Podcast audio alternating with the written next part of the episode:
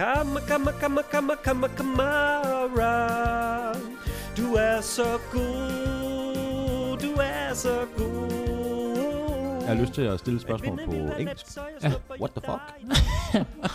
Du kan også gøre det på kinesisk. Ha da fuck. Han er mere japansk. Ha da fuck.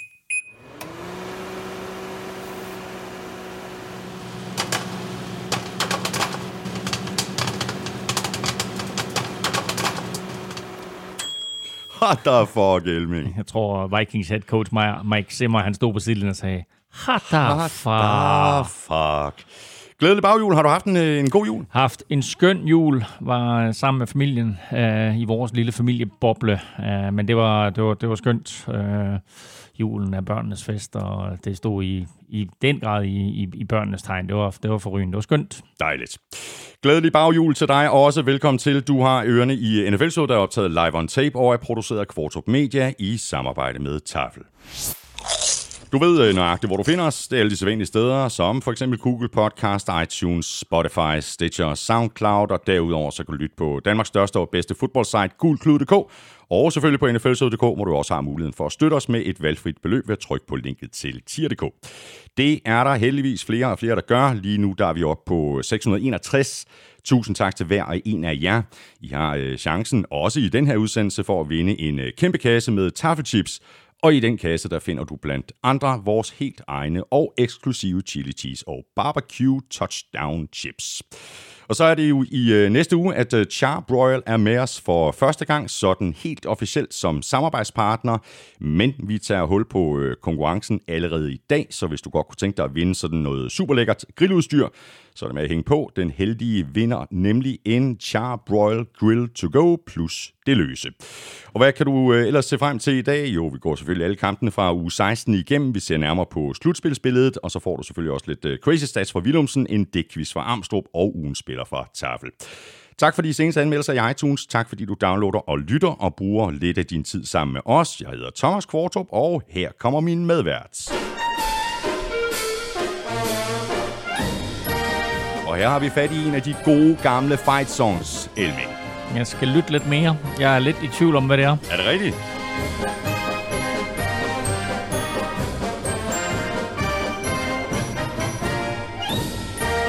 Du skal ikke sidde og vente på teksten, den kommer ikke. Men altså, jeg tænker, det lyder sådan lidt New Orleans-agtigt. Ja, det kunne det godt have været, ja. Men det er det ikke. Det Nej. er Cowboys Fight Song. Er det her Cowboys Fight Song? Ja, det er så. Wow. Ja. Nå, sjovt. Ja, og hvorfor, øh, hvorfor spiller vi så Cowboys Fight Song? Det er, fordi de stadigvæk har chancen.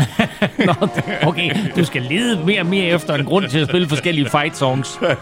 Men det har de jo. Ja, du, altså, jeg tænker, du kunne godt have spillet New Orleans' fight song, eller Kansas City's fight song, eller måske New England Patriots fight song, for den kommer vi aldrig til at spille mere. Nej, det er rigtigt. Men omvendt, øh, hvis vi skulle spille Cowboys fight song, og være sikre på, at vi kunne øh, spille Cowboys fight song i, i den her sæson, ja, så er det jo den her uge, ikke? Det er rigtigt. Vi kan så ikke være sikre på, at Nej. de kommer videre.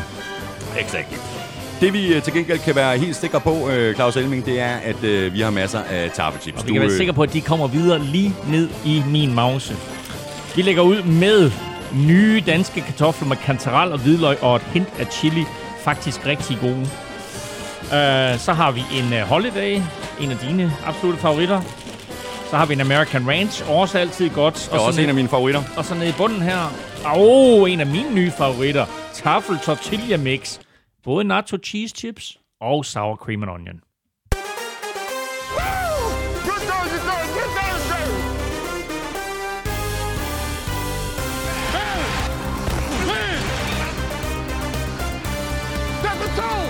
Nu strammer det for alvor til med bare en enkelt runde tilbage af grundspillet. Meget er allerede afgjort i forhold til slutspillet, men det er slet ikke afgjort endnu. Sidste spillerunde kommer til at afgøre skæbnen for flere hold i både A F C og N F C.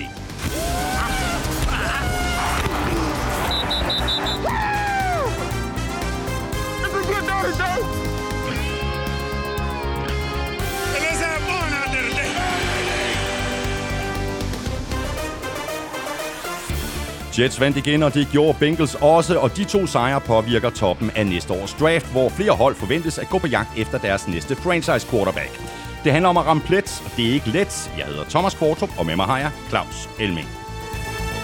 Give me one time, folks. Give me one, give me one. Woo! Nej, Elming, det er ikke øh, nemt at ramme rigtigt, når man skal finde den øh, helt rigtige quarterback. Øh, det er under alle omstændigheder noget sværere, end det er at svare rigtigt på det første spørgsmål i Char-Broil-konkurrencen, som vi tager hul på her. Så fik vi øh, tændt op øh, for grillen og smidt bøffen på, og nu skal vi så have det første spørgsmål, Elming.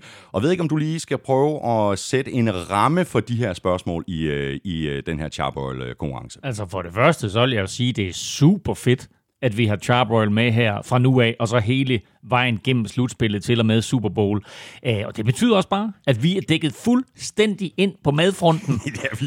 vi har chipper, vi har Thai Cube, og nu har vi barbecue. Altså, det, det er snacks, det er den hurtige dinner, og så er det, hvis du lige skal stå og hygge dig lidt ved grillen. Æh, så det hele det dækket ind. Nu mangler vi faktisk kun noget at drikke, vil jeg sige. Det er rigtigt. Ja. Så, øh, så sidder man derude. Man bliver så tørstig. Så sidder man derude og har et eller andet øh, drikkebrand, som man tænker, det passer perfekt ind i N F L-showet. Så sig endelig til. Æh, især hvis det er sådan, du har dit eget gin-mærke, så sig det. Anyway. Æh, rammen for den her Char-Broil-quiz øh, igennem hele slutspillet her er, at øh, vi har valgt øh, syv spillere, som alle sammen på en eller anden, hvis en navn på en eller anden måde relaterer sig til mad. Mm. Øh, og så drejer det sig bare om at, at gætte med i konkurrencen. Ja, og, det bliver, og det bliver lidt sværere undervejs. Der er nogle nemme imellem, og der er nogle lidt svære imellem. Og vi lægger ud med, vi lægger ud med en forholdsvis nem en, ikke? Det ved jeg ikke. Det, det, det, det ved jeg. Jeg synes, den er svær. Øhm, og så vil jeg lige sige også, at der kommer inde på vores Facebook-side, der kommer der jo syv super fede opskrifter, lavet lige til N F L-showet i samarbejde med Char-Broil en hver uge.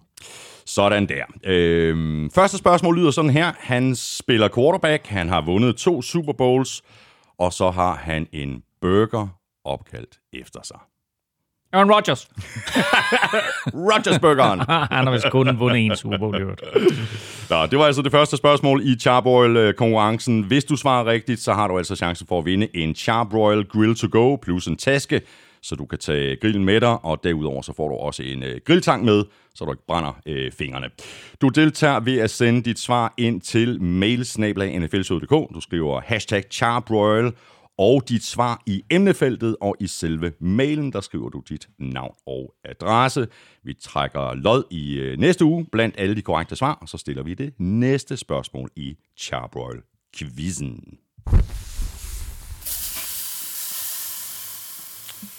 Nå, Claus Elming. Så fik øh, coronaen endnu en gang indflydelse på en øh, spillerunde i årets øh, N F L. Browns, de var hårdt ramt, og de stillede med et øh, mildt sagt amputeret angreb i, øh, i kampen mod Jets. Det gjorde det, de var, ja, også forsvar for en sags skyld, for en af deres linebackers øh, blev testet positivt for corona, og det betød så, at øh, seks andre spillere røg på coronalisten, her iblandt fire receiver, og ikke bare fire, hvem, hvilket som helst fire receiver, det var holdets absolut fire største receiver. Vi ved, at de i forvejen øh, er uden Odell Beckham junior, men øh, så var det også Jarvis Landry, det var Rashard Higgins, det var Donald Peoples-Jones, øh, og så en, en fjerde øh, mindre ukendt, eller mere, mindre kendt receiver, men trods alt en spiller, som har taget en del snaps for dem i løbet af i år. Og det betød, at Browns stillede op til den her kamp imod Jets med kun Marvin Hall som fast receiver, og han er altså kommet til klubben fra Lions syvende december, så begrænser, hvad han har haft af ja. både snaps på angrebet, spilletid, øh, timing, træning sammen med Baker Mayfield.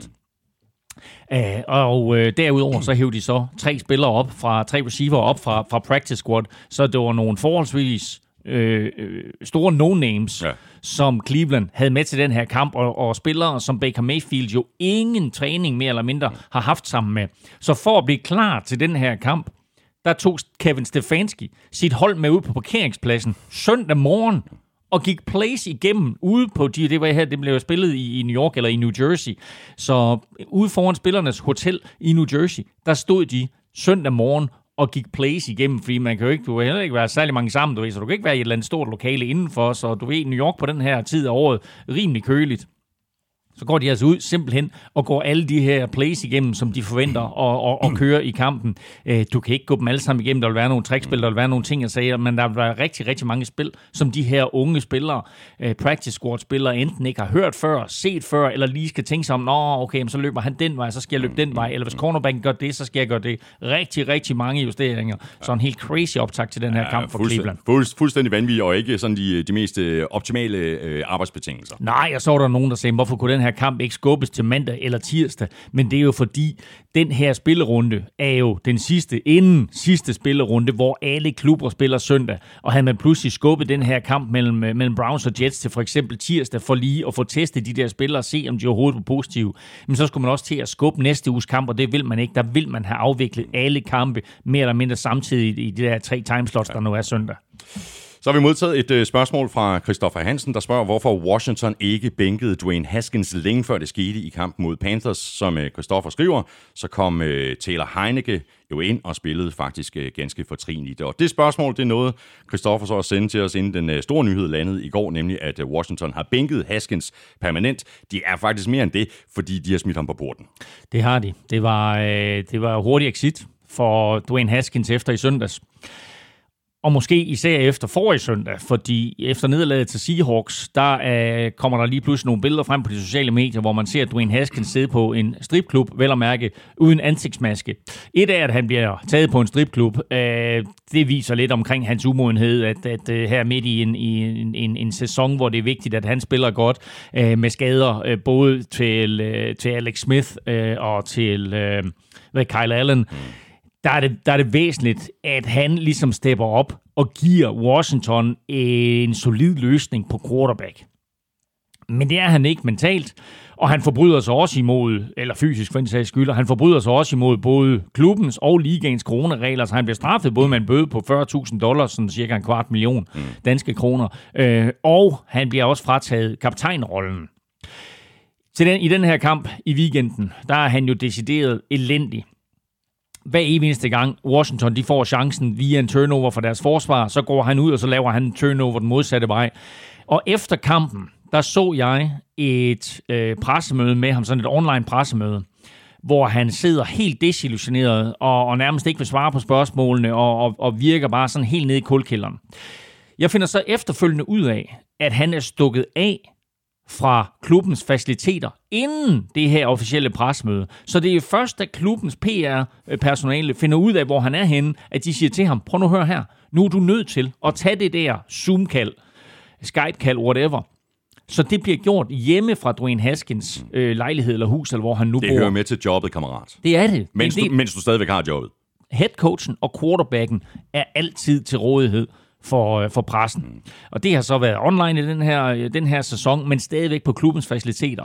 Her, der, der når han altså at stikke af og tage hjem og så videre. Og det tror jeg bare, det var den sidste dråbe. Det var ikke meget, der skulle til, før et bæger det flød over. Det her, det var det sidste, der skulle til. Og øh, så fyrede Ron Rivera, altså Dwayne Haskins, øh, mandag. Så øh, farvel og tak. Det blev til tretten kampe, som starter for Washington, og han var altså draftet som nummer øh, femten overall sidste år. Ja. Nu må vi se, hvem der øh, tager chancen og samler Dwayne Haskins op. Øh, jeg har ikke lige umiddelbart øh, noget bud på, på et hold, øh, der kunne være interesseret i Dwayne Haskins. forty-niners, øh, de tog jo øh, en anden øh, tidligere første runde quarterback og signede ham. Med masser ham. af succes også. Ja, ex- exactly. Og derfor han, han var på Buccaneers practice squad. Josh Rosen, tidligere første rundevalg for Arizona Cardinals, før de gik en helt anden vej med, med Kyler Murray. Um Ja, det er jo en, det er jo en lotto-coupon, og spørgsmålet er, om Dwayne Haskins også er en lotto-coupon på, på nuværende tidspunkt. Hvis vi går to år tilbage, så var han quarterback for Ohio State, og gjorde det rigtig, rigtig godt. Blev den første Ohio State quarterback, der kaster halvtreds touchdowns. Alle folk var helt op og ringe over ham. Han har lige siden han, han øh, gik i junior high og i high school, været et gudsbenået talent, der måske har haft det lidt for nemt. Han kommer ind i N F L og er ikke rigtig starter, får sådan en starterplads, men vi kan også huske sidste år, hvor det sådan, at han lige pludselig står og tager selfies med tilskuere midt under en kamp. Og det viser bare om, hey, han er bare ikke der øh, mentalt, professionelt, hvor man skal være, når man pludselig går fra at være college-spiller, succesfuld high school-spiller, succesfuld college-spiller, til at være en, et talent i N F L. Ikke en stjerne, men et talent, men trods alt et første runde pick. Så kommer han ind her, øhm, og der er der ikke nogen tvivl om, at han fysisk stadigvæk er en dygtig quarterback, men han, skal, han har intet vist for Washington. Så dem, der tager en chance på ham, skal jo kigge på hans college-præstationer øh, og så sige, det er den her spiller, vi tror, vi kan finde frem igen. Mm.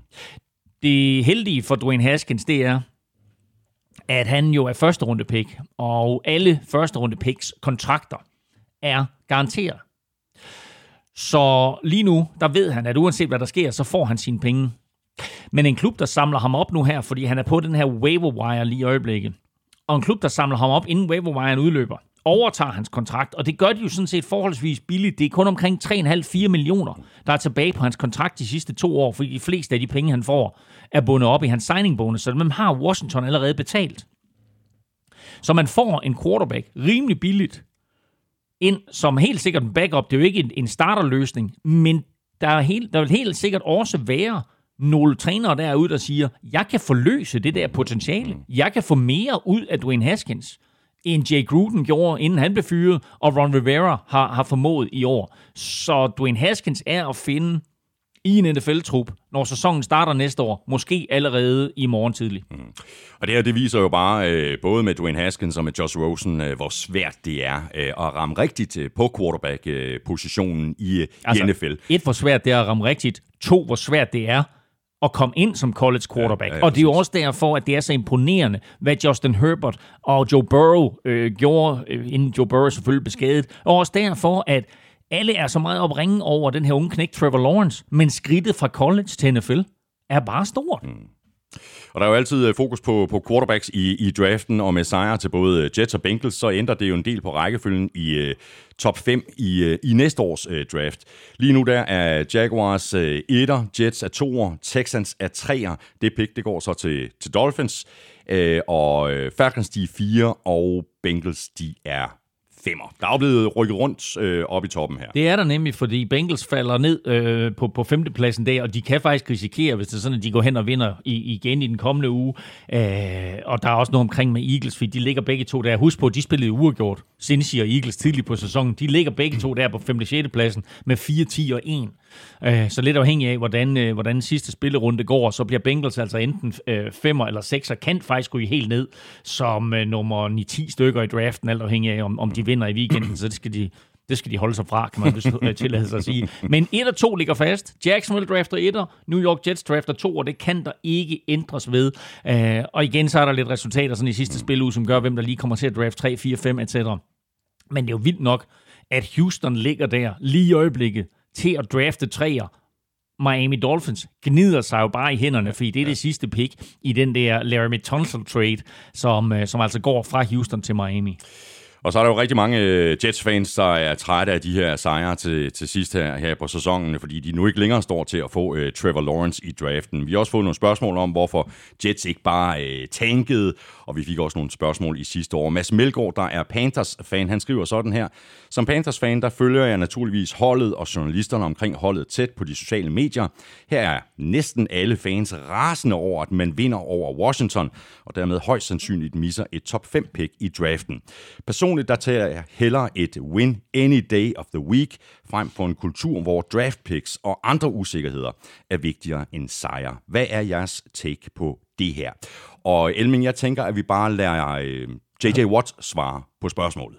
This is a job. We are getting paid a whole lot of money. There are a lot of people that watch us and invest their time and their money into buying our jerseys and buying a whole bunch of shit. And they care about it. They care every single week. We're in week sixteen. And we're four and eleven, and there's fans that watch this game, that show up to the stadium, that put in time and energy and effort and care about this. So if you can't go out there and you can't work out, you can't show up on time, you can't practice, you can't want to go out there and win, you shouldn't be here, because this is a privilege. It's the greatest job in the world. You get to go out and play a game. And if you can't care enough, even in week seventeen, even when you're trash, when you're four and eleven, if you can't care enough to go out there and give everything you've got and try your hardest, that's bullshit. Det er dybest set vores øh, svar på det spørgsmål, Mads Melgaard. Ja, det er det, men det her, det var også en opsang fra J J. Watt. til hans holdkammerater. Mm. Fordi det her, det er jo et klip, som vi ikke er enige om at spille. Det er gået viralt på mere eller mindre samtlige sociale medier og tv-stationer og radiostationer i hele U S A. Fordi J J. Watt sidder endnu en gang frustreret efter et nederlag. Og uden at navngive personer, så fremhæver han altså en stribe holdkammerater her, som han ikke mener har ydet den indsats, der skal til. Og måske her, især i juleugen, har taget lidt for let på opgaven, i stedet for at gå til det her som et job som mm. professionel fodboldspiller. Ja, præcis. Og det er jo derfor, at øh, som vi også var inde på i, i sidste uge, Elming, at de her spillere, de spiller jo også for sig selv, og de spiller for æren, og de spiller for holdet. Øh, de er jo fuldstændig ligeglade. Altså Jets-spillerne er jo fuldstændig hammerende ligeglade med, om Jets de kan drafte Trevor Lawrence til næste år eller ej.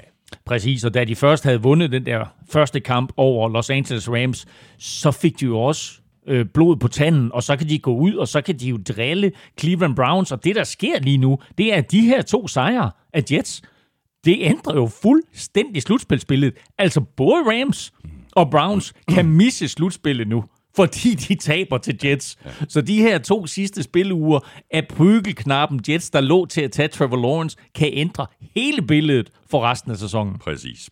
Skal vi lige runde lidt skader, inden vi kigger på slutspilsbilledet. Jared Goff, han kæmpede sig tilbage i kampen mod Seahawks med en, en tommelfinger, der ikke sad helt, som den skulle. Og han er blevet opereret nu. Så han er ude i den kommende weekend i den sidste afgørende kamp for Rams, hvor de skal slå Cardinals for at være sikre på at gå i playoffs. Og spørgsmålet er, hvornår han kommer tilbage. Først så siger de, ja, men vi håber på, at han er tilbage til weekenden, og så bliver han lige pludselig meldt ud her til morgen, at han blev opereret i går. Og så siger de, ja, men vi håber, at han er tilbage til slutspillet. Du blev opereret i din tommelfinger på kastehånden. Det er ikke på, på, på, på, på venstre hånd, det er på højre hånd, som han bruger til at kaste med. Og enhver, der har kastet amerikansk fodbold, ved, hvor vigtig tommelfingeren er for præcision og retning og styrke. Uh, altså... Jeg tror ikke, vi får Goff at se mere øh, i den her sæson. Og så t- kommer Rams jo ind og, og skal spille en eller anden fyr, der hedder jeg har ham her, John Wolford. Mm-hmm. Øh, han, har, han har været quarterback på deres scout-team. Det vil sige, at han hver uge har ageret modstandernes quarterback til træning, og der har han faktisk set godt ud og har imponeret nogle, nogle holdkammerater. Han skulle sådan være lidt mere bevægelig end, end Jared Goff. Øh, og så er det jo spændende at se, om Sean McVay så går ind og sætter nogle nye ting ind i sit angreb, så vi får sådan lidt mere et, øh, et, et Kyler Murray-angreb, eller Jalen Hurts, eller Lamar Jackson, eller hvad du vil kalde den der type quarterback. Um, han har kun spillet. Han, han har ikke spillet overhovedet i N F L. Han har ikke taget et eneste snap. Han har kun spillet preseason.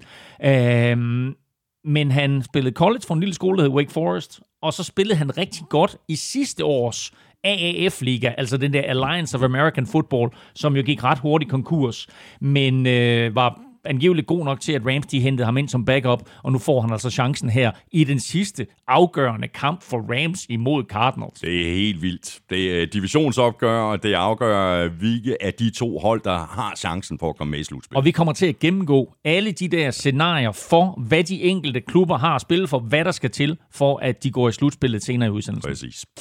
Corner Alexander, han er også øh, ude med en øh, akilleskade, øh, så ham må øh, Saints øh, undvære i slutspillet. Og det er ærgerligt for dem, fordi øh, nok er han sådan en, en, en backup, quarter, øh, backup quarterback. Ja, det er han. Øh, det vil være fint. Ja, det har de også behov for. Nej, han er backup linebacker, de har hævet ind i løbet af sæsonen. Øh, men som fik øh, tilkæmpet sig mere og mere spilletid, og trods alt øh, gav dem en rutineret kraft der på linebacker. Han bliver altså skadet i den her kamp mod Minnesota, så det var vel sagtens det eneste øh, dårligt at komme ud af det opgør. Ja. Dolphins linebacker Elandon Roberts, han blev kørt fra banen i tredje kvartal i kampen mod Raiders med en knæskade, og det er altså et kæmpe tab for Dolphins, hvis, hvis de når med i slutspillet. Det er det. Brian Flores, tidligere defensive coordinator for New England Patriots, vidste godt, hvad han havde i Elandon Roberts, og han hentede ham til klubben fra Patriots. Og sammen med et par stykker andre øh, tidligere Patriots-spillere, der har han været virkelig toneangivende på at få det her Dolphins-forsvar vendt rundt fra et af de allerdårligste til et af de aller, allerbedste øh, i N F L. Kæmpe slag for Dolphins her før sidste spiluge og ind i slutspillet, at de kommer til at mangle Elandon Roberts. Og lad os bare se på slutspilsbilledet. Vi kommer, som du også lige sagde, Elming, vi kommer øh, også ind på de forskellige slutspilsscenarier undervejs i udsendelsen, når vi taler om, øh, om kampene. A F C først. Chiefs er seedet etter, og de har sikret sig at sidde over i første runde af slutspillet. Bills er toer, de har sikret sig divisionen. Steelers er treer, de har også sikret sig divisionen. Titans er fire, men er altså ikke sikre på at vinde deres division. Wildcard-pladserne tilhører lige nu Dolphins, Ravens og Browns, og så har Colts stadig en chance, et skidt nederlag til Colts her i den forgangne spilrunde. Ja, altså de tabte jo til, til, til Steelers, og det betød, at øh, der, blev, der blev sikret en hel del ting, nemlig at Steelers vinder øh, A F C North, øh, og at Colts lige pludselig ryger ud i kulden fra, at det var Ravens, der sad udenfor og kiggede på i sidste uge, og vi jo spekulerede i, at Ravens kunne risikere at misse slutspillet. Det kan de stadigvæk, øh, og derfor så er, er den sidste spilrunde her rigtig, rigtig interessant, og især for Colts, men Colts er det eneste af de der fire klubber, der ligger på ti og fem, som ikke kan afgøre sagerne selv. Præcis. N F C, der er Packers seedet etter, og de har sikret sig divisionen. Saints er toer, de har også sikret sig deres division. Seahawks er treer, og de har også sat sig på divisionen. Washington er seedet fire, de har ikke sikret sig deres division. Wildcard-pladserne tilhører lige nu Buccaneers, og de har sikret sig en slutspilsplads. Rams er sekser, Bears er syver, og lige uden for slutspillet, der har vi Cardinals, og så har vi Cowboys, der altså stadigvæk har en chance for at skubbe Washington væk. Washington, Cowboys og Giants har begge chancen. Vinderen af den kamp går videre, hvis Washington taber. Øhm, det interessante øh, ved, ved det her, det er jo, at Bears kommer fra out of nowhere og lige pludselig spiller sig ind på en mulig slutspilsplads. Hvis Bears vinder i sidste uge over Packers, så er de sikre på at gå videre. Ja. Spørgsmål her fra Rune Meier. Jeg tror faktisk, vi har svaret på det før. Jeg kan ikke huske, om vi var inde på det sidste år, eller om det var forrige år. Men lad os bare tage den igen. Rune skriver sådan her til os. Hvordan foregår aflønningen af spillerne i forbindelse med playoff, og har det nogen betydning for cap space? Det har ingen betydning for cap space, fordi det er N F L, der aflønner øh, spillerne hele vejen rundt, og det betyder så også, at alle spillere får det samme. Og det vil sige, at den løn, de får for at spille playoffs, er det samme. Så er der nogen, der i deres kontrakter har forskellige øh, bonusser indbygget, hvis man kommer så og så langt, eller man måske vinder Super Bowl eller et eller andet. Øh, men øh, jeg kunne ikke finde tallene for i år. Øh, de skal nok komme øh, senere, men, men går man ind bare på, på Google øh, og søger N F L-løn, øh, playoffs eller N F L-løn slutspil, så kommer vores artikel på Gult Klud frem øh, fra, fra øh, sidste øh, års øh, slutspil. Og der kan jeg lige lynhurtigt gennemgå tallene. Kommer du i en wildcard-kamp, eller skal du spille en wildcard-kamp, så er du sikret mindst otteogtyve tusind dollars, lidt mere, hvis, øh, hvis du kommer ind som divisionsvinder. Øh, du spiller en, øh, en, en divisionsfinale, det vil sige, du går, eller divisionskamp, det vil sige, du går videre fra wildcard-kampen, så får du enogtredive tusind dollars, så spiller du N F C eller A F C-finale, seksoghalvtreds tusind dollars, og så er der to forskellige beløb, enten om du vinder eller taber Super Bowl, øh, som ligger der omkring øh, tres tusind til taberen og et hundrede og tyve tusind til vinderen. Og det vil sige, vinder du Super Bowl øh, som, lad os sige bare, som, øh, som, som wildcard-hold, så tjener du altså omkring to hundrede og tredive tusind dollars. Det er jo småpenge for de store stjerner. Ja, men ikke for marginalspillerne. Men for marginalspillerne, ja, ja. Der er det jo næsten halvtreds procent af deres normale løn. Vi skal have quizzen! Oh. Det er tid til quiz, quiz, quiz, quiz, quiz. Så skal vi nemlig lige præcis have sat gang i quizzerne, som bliver præsenteret i samarbejde med TyCube. Dit gameday-måltid. Du har et spørgsmål til mig, Claus Elming. Ja, yeah, oh, du ved. Jeg, jeg synes, det er et lidt sjovt spørgsmål. Nej, ikke et af de sjove spørgsmål, Claus Elming. Jeg orker det ikke. Nå. øhm, Big Ben og Philip Rivers, de mødtes i weekenden. De blev begge to draftet helt tilbage i to tusind og fire. Mm. Der er udover dem faktisk to spillere fra årgang to tusind og fire, der har spillet i N F L i år. Hvem er det?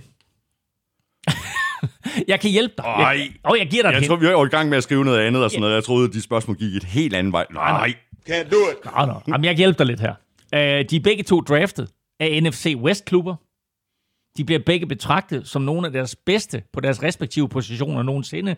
Og de er faktisk holdkammerater lige nu. Okay.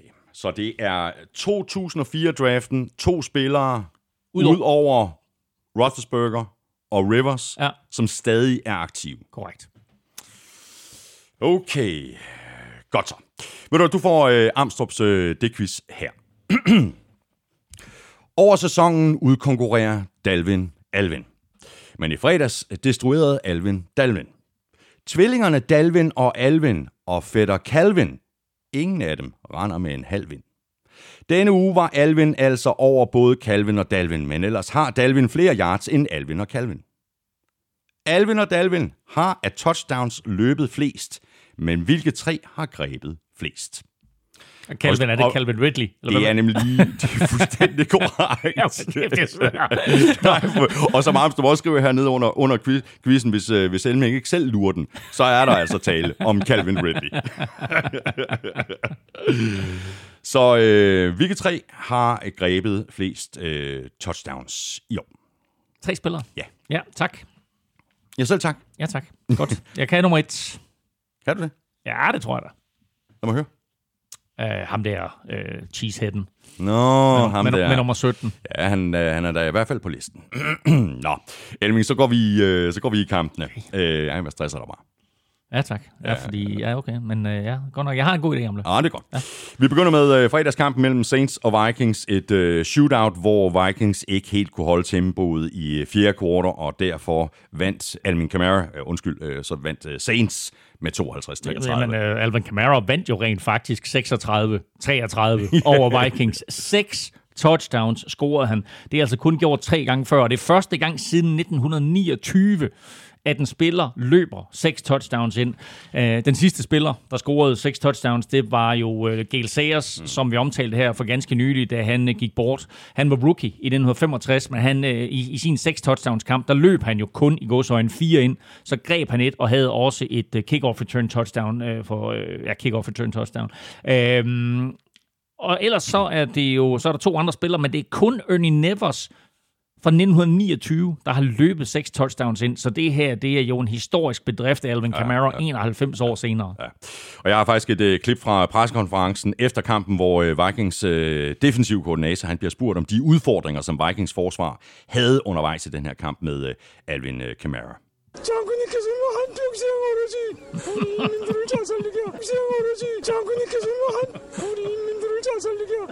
Jamen, tænk, sig, tænk sig, jeg skal se model til det her uge efter uge. Det var faktisk meget længere, det her klip, men jeg valgte bare jeg valgte at klippe det lidt kort. Men øh, ja, der var visse, der var visse udfordringer. Øh, det her, øh, Elming, det var jo øh, anden kamp for Drew Brees, efter han kom tilbage fra sin skade. nitten af seksogtyve for tre hundrede og elleve yards og to interceptions. Øh, den ene smuttede mellem hænderne på Emmanuel Sanders. Øh, virker måske stadigvæk til, at der er lidt rust, der skal bankes af. Også selvom Brees så, synes jeg, markant bedre ud, end han gjorde i forrige uge.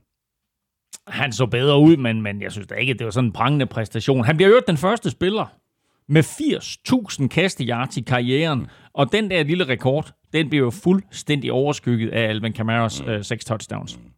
Saints angrebet som helhed havde fem hundrede og treogfirs yards i den her kamp, og puntede ikke en eneste gang. På forsvaret der holdt de Vikings og Dalvin Cook til halvfems yards på jorden. Man skal lede efter håret i suppen, hvis man er Saints-fan.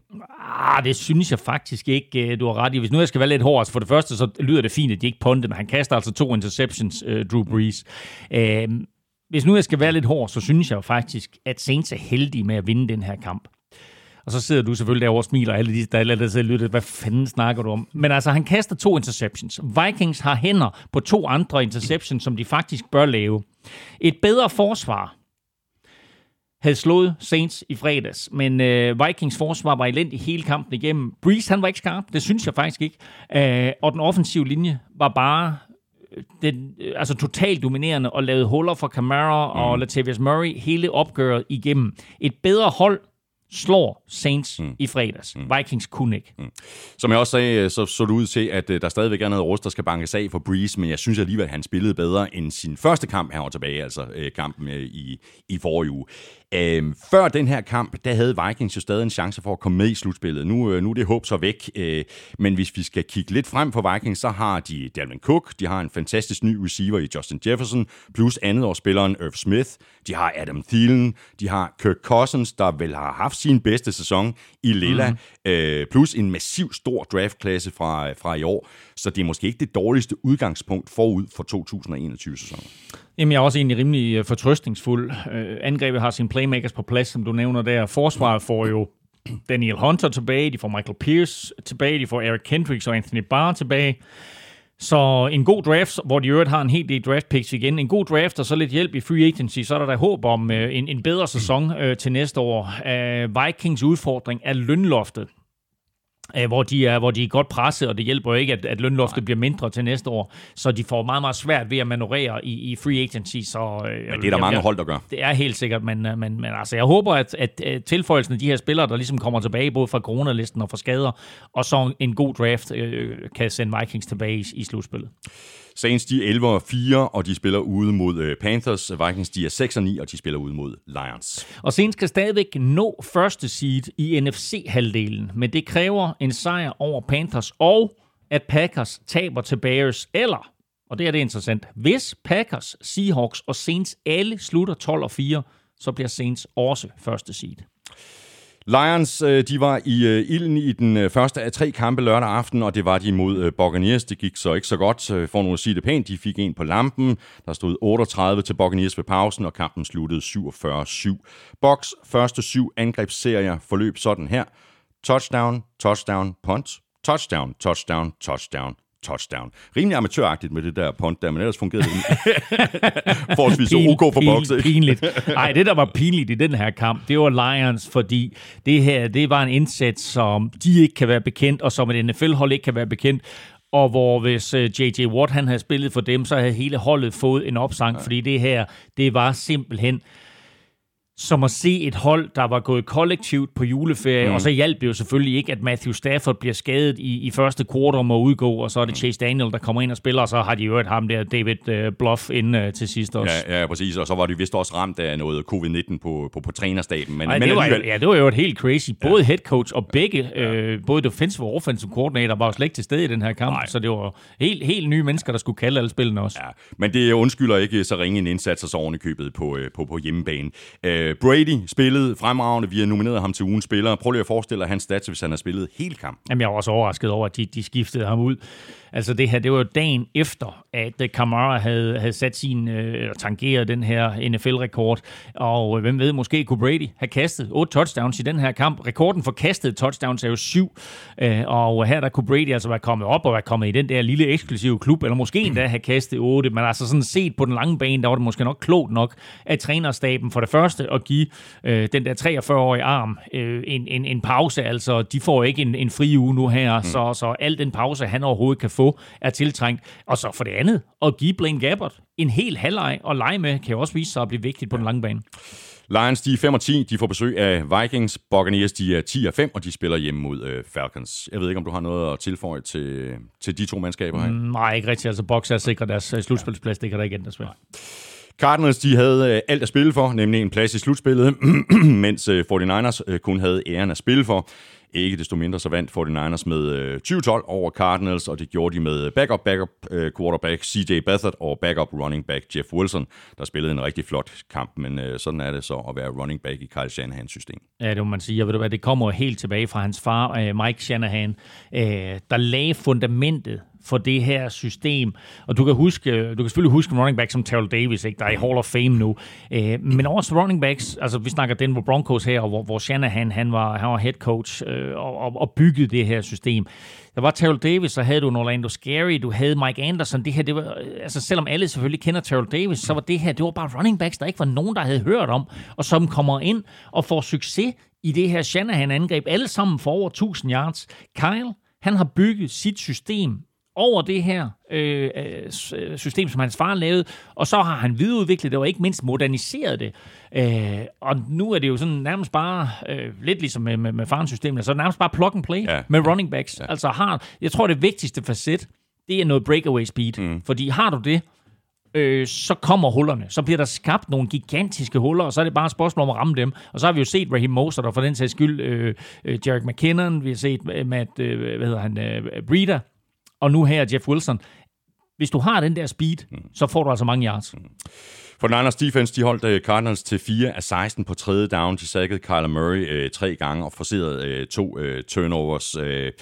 Hvad siger du til, til Cardinals øh, indsats, og hvad siger du til, at de konsekvens har DeAndre Hopkins til at stille op i venstre side, altså for angrebet? Burde de ikke flytte ham mere rundt, øh, så det bliver lidt mindre forudsigeligt. Jo, vi talte også om det i sidste uge, at, øh, eller var det forrige uge, at der havde Cardinals jo rent faktisk leget lidt med, hvor de stillede DeAndre Hopkins op, og også hvilke formationer øh, de stillede ham op nogle gange i sådan en, en, en tre-receiver-sæt, og det betød bare, at han løb sig fri noget oftere. I den her kamp, der er de tilbage ved det der med at stille ham op i venstre side. Jeg kan ikke huske, at jeg så et play overhovedet i den der kamp. Det kan godt være, at han har været et play eller to i højre, måske i nogle kombinationer, øh, men, men generelt så stiller de ham op i venstre, og det er det er lidt for nemt, mm. øh, og, og, og de får lidt for lidt ud af det. Godt nok så griber han, er det otte bolde, han griber, men det er jo sådan for en tres yards eller et eller andet, ikke? Så det er jo ikke sådan, at han har nogen prangende kamp, mm. øh, og der skal de altså finde måde at få deres allerstørste playmaker mere ja. i spil på. Ja. For Niners havde deres uh, suverænt største playmaker tilbage i George Kittle. Han får altså lov til at runde sæsonen af, efter at have siddet ude det meste af året med at spille uh, de to uh, sidste spillerunder, og det var godt at se uh, Kittle tilbage for... for fuld gas. Ja, og det, det, det hører lige med til historien også, at, at uh, quarterback C J Beathard, som startede den her kamp, han spillede jo i college med uh, George Kittle i Iowa, mm. og da Kittle han hørte, at C J Beathard han skulle starte, så ringede han til ham og sagde, så kommer jeg også tilbage, så bliver jeg klar, det er hundrede procent sikkert. Og uh, du kunne mærke, du kunne faktisk mærke, det er ikke fordi, han har særlig stor kamp. Jeg tror, han griber over fire bolde ja. og sådan noget, ikke? Men, men det er jo auraen. Ja. Det er det der, han bringer. Det er den der vindermentalitet. Som, altså, du, kan, du, kan, du kan mærke det helt ud igennem tv-skærmen. Ja, det kan du lige præcis. Og, du, og han forbedrer også for den andres løbespil. Det er meget tydeligt at se. Ja, altså, hans, ja. hans, hans blokeringsspil er jo fænomenalt. Cardinals, de er otte og syv. De skal til L A og spille mod Rams. Meget afgørende kamp der. For den Niners, de er seks og ni, og de spiller hjemme mod Seahawks.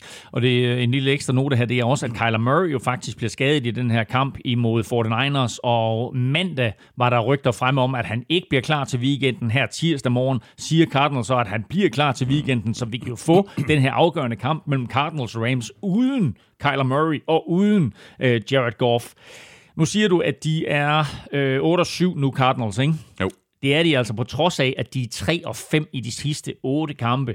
Øh, de får så en lille, lille gave i form af den her skade til Jared Goff. Nu må vi se, om han bliver klar. Øh, og det ligger, det ligger sådan set rimelig fast. Vinder Cardinals over Rams, så er de i slutspillet.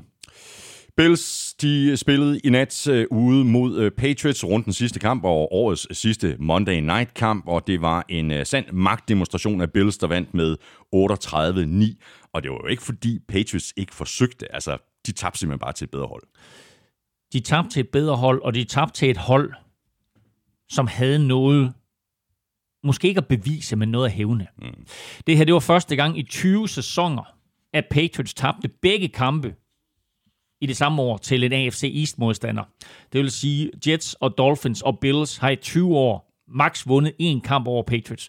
Bills blev det første hold i tyve år, der, der slår dem i, i begge opgør, både ude og hjemme.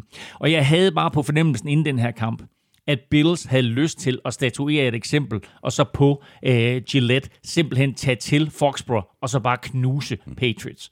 Og de gjorde de. Det gjorde de på baggrund af en helt igennem forrygende Josh Allen, og det gjorde de på baggrund af et helt igennem forrygende forsvar, så skal man selvfølgelig ikke glemme Stefan Diggs. Nej, præcis. Ni grebne bolde for et hundrede og femogfyrre yards og, og tre touchdowns. Jeg tror også, vi, vi, vi talte om uh, Bills G M Brandon Bean og head coach Sean McDermott i, uh, i sidste uge. Måske har vi endda talt om dem flere gange, men jeg må bare endnu en gang tage hatten af for de to herrer, for det, de har opbygget, og ikke mindst, og har fået styr på Josh Allen, så han nu er foldet fuldstændig ud her i to tusind og tyve-sæsonen. Og han, han spiller fejlfrit i den her kamp. Øh, selv når han er under pres, så sørger han lige for at kaste bolden væk. Jeg tror ikke, han blev sækket overhovedet øh, i den her kamp. Og øh, han har øh, ganske, ganske få incompletions, og de fleste af de der incompletions, han har, det er bolden, han kaster væk. Øh, måden, de kommer ud til den her kamp på, er jo... Øh, helt forrige. Nu nævnte du det der med, at, at Bucks de scorer på nærmest alle deres angrebsserier. For lige lynhurtigt at gennemgå Bills' angrebsserier, så lægger de ud med et field goal, der er de kommet bagud tre nul. Lægger ud med et field goal, så scorer de touchdown på det næste drive. Der øh, faker de altså et punt på egen banehalvdel, sagde, hey, nu skal vi lige have den her, nu skal vi op og score, så faker et punt på egen banehalvdel. På den angrebsserie... Det sender også et signal, ikke? Det sender nemlig et signal, men på den angrebsserie, der går Bill Belichicks tropper faktisk, defensive tropper, de går faktisk offside to gange, det er vi heller ikke vant til, til at se med dem. Det ender med et touchdown af Zach Moss. Tredje drive, der går de efter den på fjerde down. Det ender så med et touchdown til tight enden Lee Smith. Fjerde drive, det var aftens hurtigste. Tre plays, først en incomplete, så to kast til Stefan Diggs, det sidste var et halvtreds yard touchdown. Så stod der otteogtyve ni eller noget i den retning. Første drive, anden halvleg.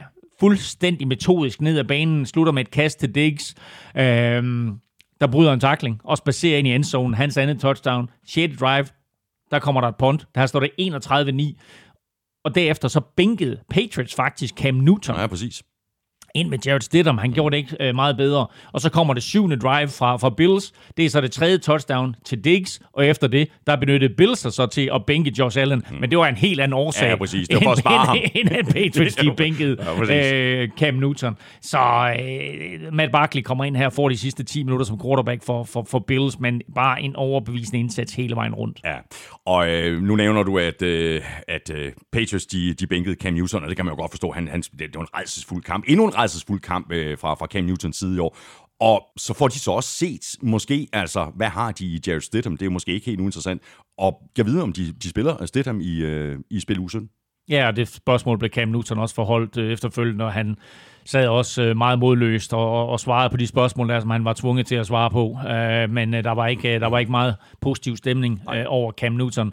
Øh, og der var, ikke, der, var ikke, altså, der var ikke noget som helst positivt i den her kamp. Jo, han løber touchdown ind, Cam Newton, mm. som er ret fint, men så rammer han på fem ud af ti kast for øh, fireogtredive yards, hvilket er det laveste antal yards, en startende quarterback har kastet for Patriots siden nitten treoghalvfems. Au, au, au. Patriots, de er seks og ni, de får besøg af Jets. Bills, de er tolv og tre, og de spiller hjemme mod Dolphins. Og vinder de den kamp, uh, Bills, så er de sikre på anden seed. Der er ikke så stor forskel i at være anden og tredje seed, uh, men uh, man kan sige det på den måde, at som anden seed, der ved du, at der skal du ikke til Kansas City før i en eventuelt A F C-finale. Og så var der ikke så meget at rafle om for Bears, der havde kniven for struben, hvis de gerne ville med i slutspillet, og det har de stadig chancen for at komme, efter at de slog Jaguars med enogfyrre sytten. Og vi må give Bears, at de er inde i en god stime, og at de ser langt bedre ud nu, end de gjorde for en måned siden, hvor de tabte seks kampe i træk. Nu har de vundet deres seneste tre. Det er det helt rigtige tidspunkt at, at sætte ind. Ja, og jeg skal undskylde alle de gange, det er sådan, jeg har kaldt Mitchell for Michelle. Det var ikke fair. Fordi, nu siger jeg bare lige noget. Tænk sig, hvis Bears, de havde spillet Trubisky hele vejen igennem, i stedet for, at de lige skulle omkring de der kampe med Nick Foles og så videre. Der er ikke nogen, der siger, at de ikke på nuværende tidspunkt så ikke havde behøvet at skulle gå ud og vinde i weekenden for at være i slutspillet. Nej, eller også er det det, der har gjort, at Michelle nu er blevet til Mitchell Trubisky og spiller op til, til det niveau, som, som mange Bears-fans har, har håbet, at han havde. Og ved du hvad? Han har ført dem. For det første, så, så, så øh, fungerer angrebet bare bedre med ham som quarterback. Ikke kun kastemæssigt, men også løbemæssigt. Både ham selv øh, og også de running backs, han har omkring sig. Ikke mindst David Montgomery. Men nu scorer de over tredive point for fjerde uge i træk. Ved du, når de sidst gjorde det? Øh, det, er, det er rigtig længe siden. Fire uger i træk med, med tredive point. Det er længe siden. Det, det er mange år siden. nitten femogtres, ja. I øvrigt med den førnævnte Gale Sayers som, øh, som rookie. Øh, så det her, det var altså øh, en, en præstation over den sidste måned med Trubisky, som øh, har bragt dem tilbage ind i kampen om slutspilspladser. Mm. Og så må vi bare konstatere, at øh, Allen Robinson, han var ikke specielt sød ved sit gamle hold. Øh, ti grebne bolde for et hundrede og tre yards. Øh, også ret tydeligt, at Mitchell Trubisky, han kiggede efter Allen Robinson øh, stort set hver eneste gang, der virkelig var noget på spil, altså for eksempel på, på, på tredje downs. Ja, det, det er meget sjovt. Det er fuldstændig svedt ud, at Robinson, han blev draftet Jaguars, men det gjorde han selvfølgelig. Øh, men han er blandt de bedste receiver i ligaen, og han bliver bare ved med at bevise det, selvom han øh, faktisk aldrig på noget tidspunkt i sin, i sin karriere har spillet sammen med, med, med en top quarterback. Men der er der helt sikkert en fed kemi mellem ham øh, og, og Trubisky, og jeg kunne godt lide faktisk også, da Bears gik efter den på fjerde down og fire, som er en forholdsvis lang fjerde down mm. at gå efter den på, der var der kun én spiller, som Trubisky kan kigge efter, præcis. Og det var Allen Robinson, ja. Og han leverer et godt kast, og Allen Robinson griber bolden stensikkert, bum, kæderne flyttes, første down. Det udmønter sig få plays senere til touchdown af, af David Montgomery. Nu har Jaguars første pick i draften, og vi ved godt, hvad det pick bliver brugt på. Vi har, det er i hvert fald med al sandsynlighed, at det bliver deres næste, håber de i hvert fald, deres mm. næste franchise quarterback. Og det går, at vi godt kan lide Gardner Minshew, men han er ikke nogen franchise quarterback. Jeg er bange for, at Minshew Mania bliver til Minshew Minder.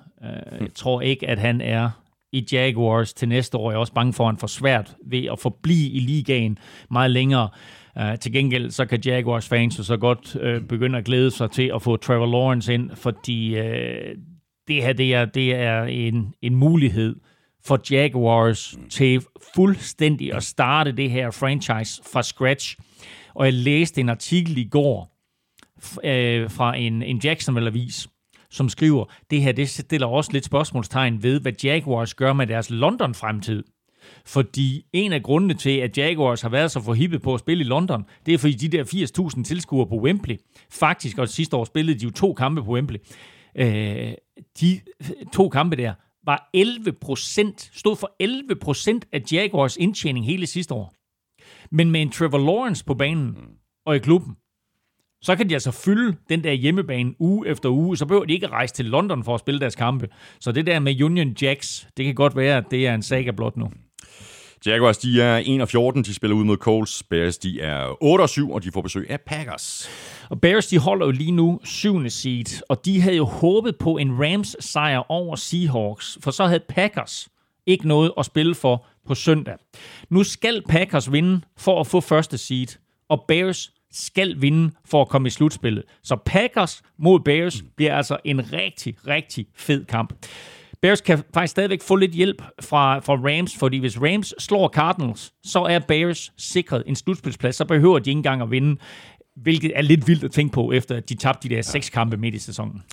Og så videre til en øh, højt scorende affære mellem to hold, som får et øh, højt draft pick, øh, og for Texans vedkommende bliver det pick så sendt videre til Dolphins, som vi også var inde på øh, i begyndelsen af udsendelsen, så må ikke øh, også, at øh, Dolphins-fans de glæder sig over, at øh, Bengals vandt med syvogtredive enogtredive over Texans. Øh, der er ikke voldsomt meget, der er gået Texans vej i år, og når forsvaret tillader Brandon Allen at kaste for tre hundrede enoghalvfjerds yards og to touchdowns, endda uden Tyler Boyd, så er der lidt at arbejde på for Texans i offseason. Og derfor var det, at vi hørte det klip med J J. Watt, fordi han var både skuffet, ked af det og sur på en hel del unavngivende holdkammerater efter øh, den her kamp. Og det kan man godt forstå, ja, når man ser ja. den indsats af Texans-mandskabet på, på papiret bør være langt bedre end et Bengals-mandskab uden deres startende quarterback.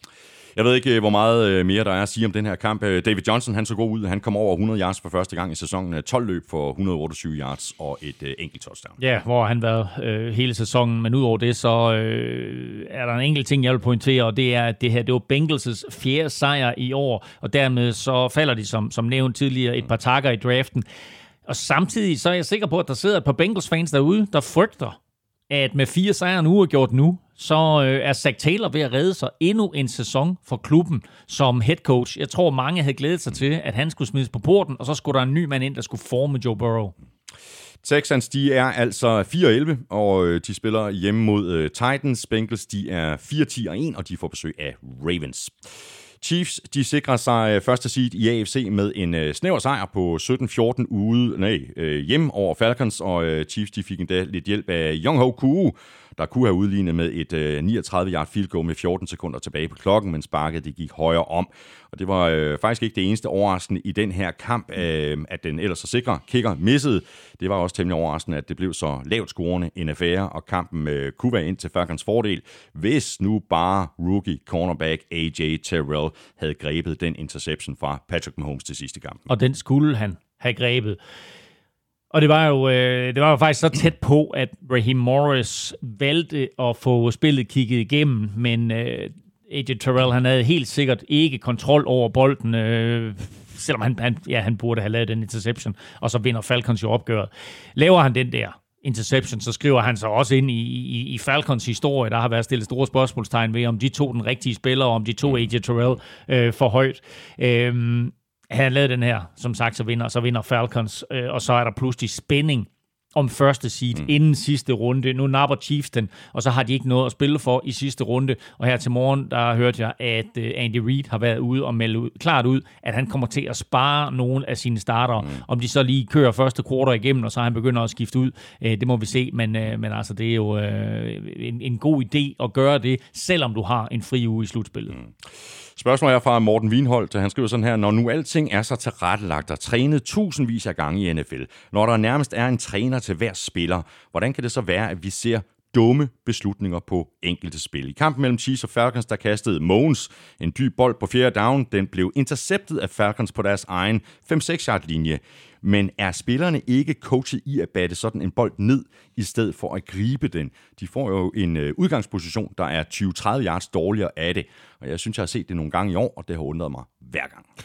Hvis han slår bolden ned, det er Dion Jones, så er det et incomplete pass, og så ryger bolden tilbage der, hvor Sammy Watkins han kaster den, eller faktisk hvor bolden bliver snappet fra. Nu her griber han en interception, som der også bliver beskrevet i spørgsmålet, og dermed så får Falcons bolden inden for egen fem-yard-linje. Men et klogt spil står ikke noget sted på Dean Jones' statistik. Når han skal ud og forhandle kontrakt, så står der, havde en interception i den kamp.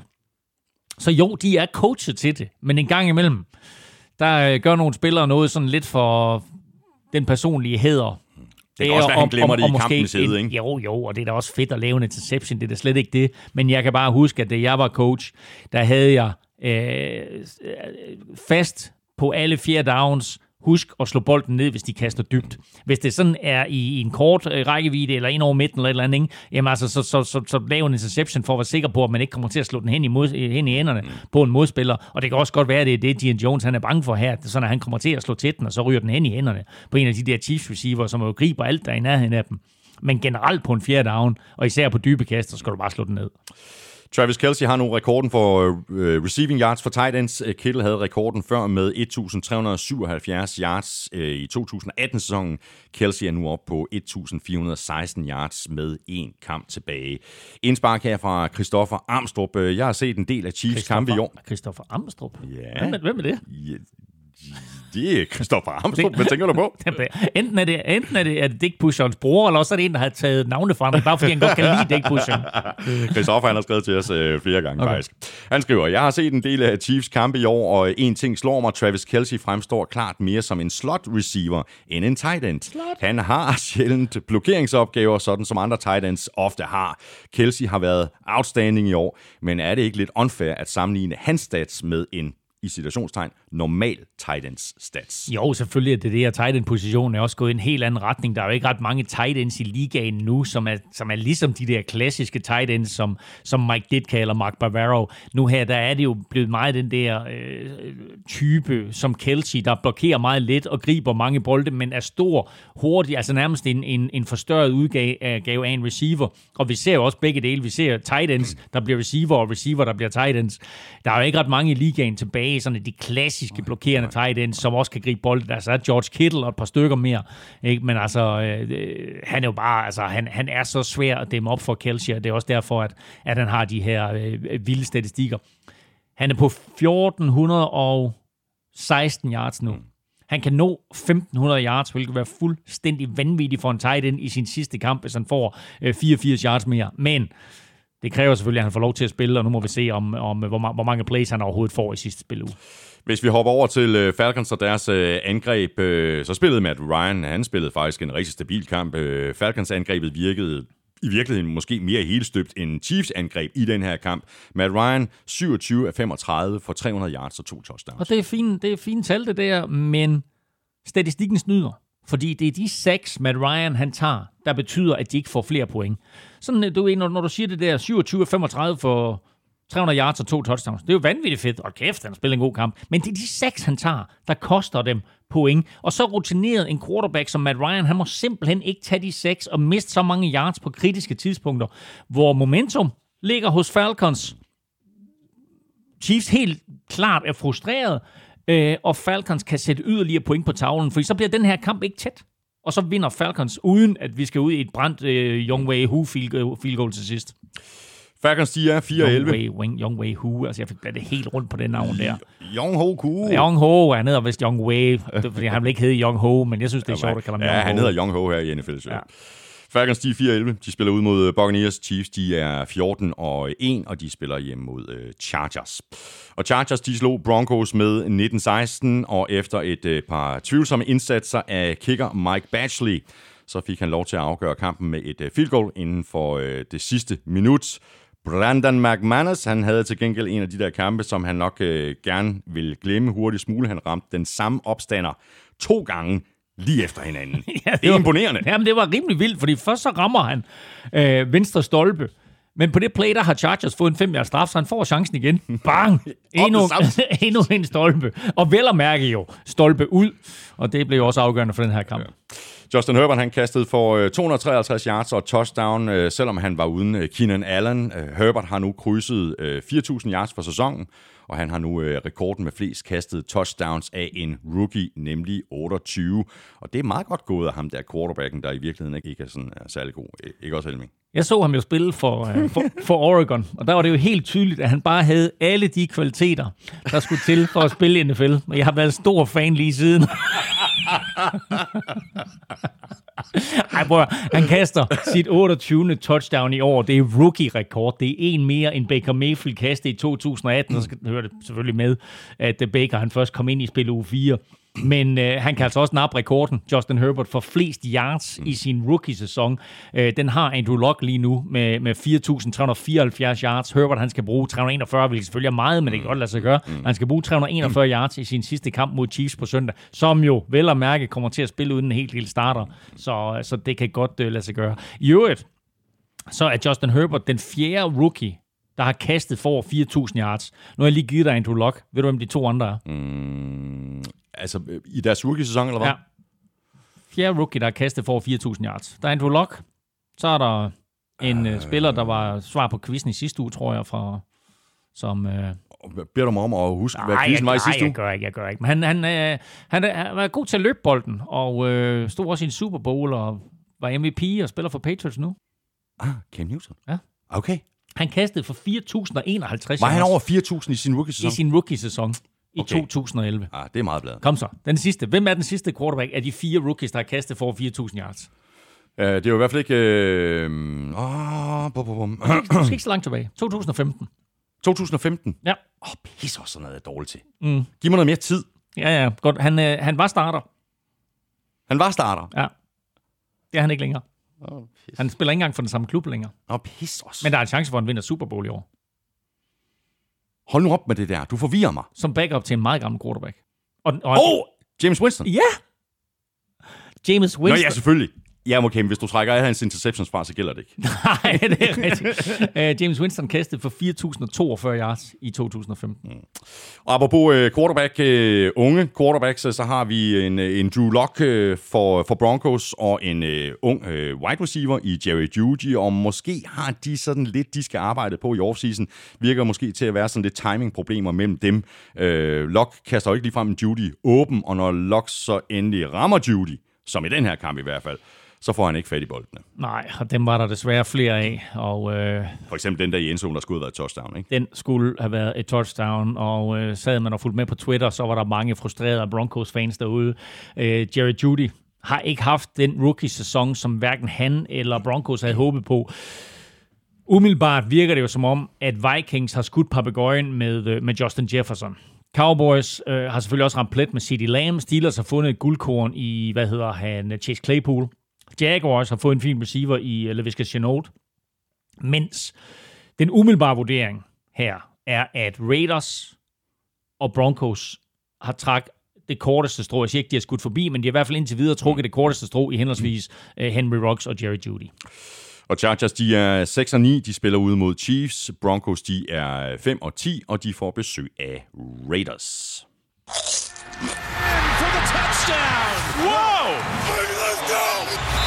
Ugen spiller præsenteres af Tafel. Ja, og i øh, ugens spillere, der nominerede vi chok, chok, øh, Alvin Kamara, og så skulle vi jo have øh, to mere, og de to var Tom Brady og Davante Adams. De havde dybest set ikke en chance i den her afstemning, der allerede var afgjort efter fredagens kamp. Aldrig er der kommet så mange stemmer efter kun en enkelt kamp. Nedefra, der fik Davante Adams syv procent af stemmerne. God gamle John Brady fik knap dobbelt så mange stemmer, nemlig tolv procent, og det betyder altså, at Kamara løber afsted med hele enogfirs procent af stemmerne. Wow. Er, det ikke, er det ikke rekord? Det er rekord. Ja, det er det. Elming, du er jo øh, lykkeskuden. Jamen, øh, jeg stikker stille og roligt hånden ned i posen her, og øh, finder ud af, hvad for en vinder vi skal have. Der er jo en vis sandsynlighed for, at jeg trækker Alvin Kamara. Det er korrekt.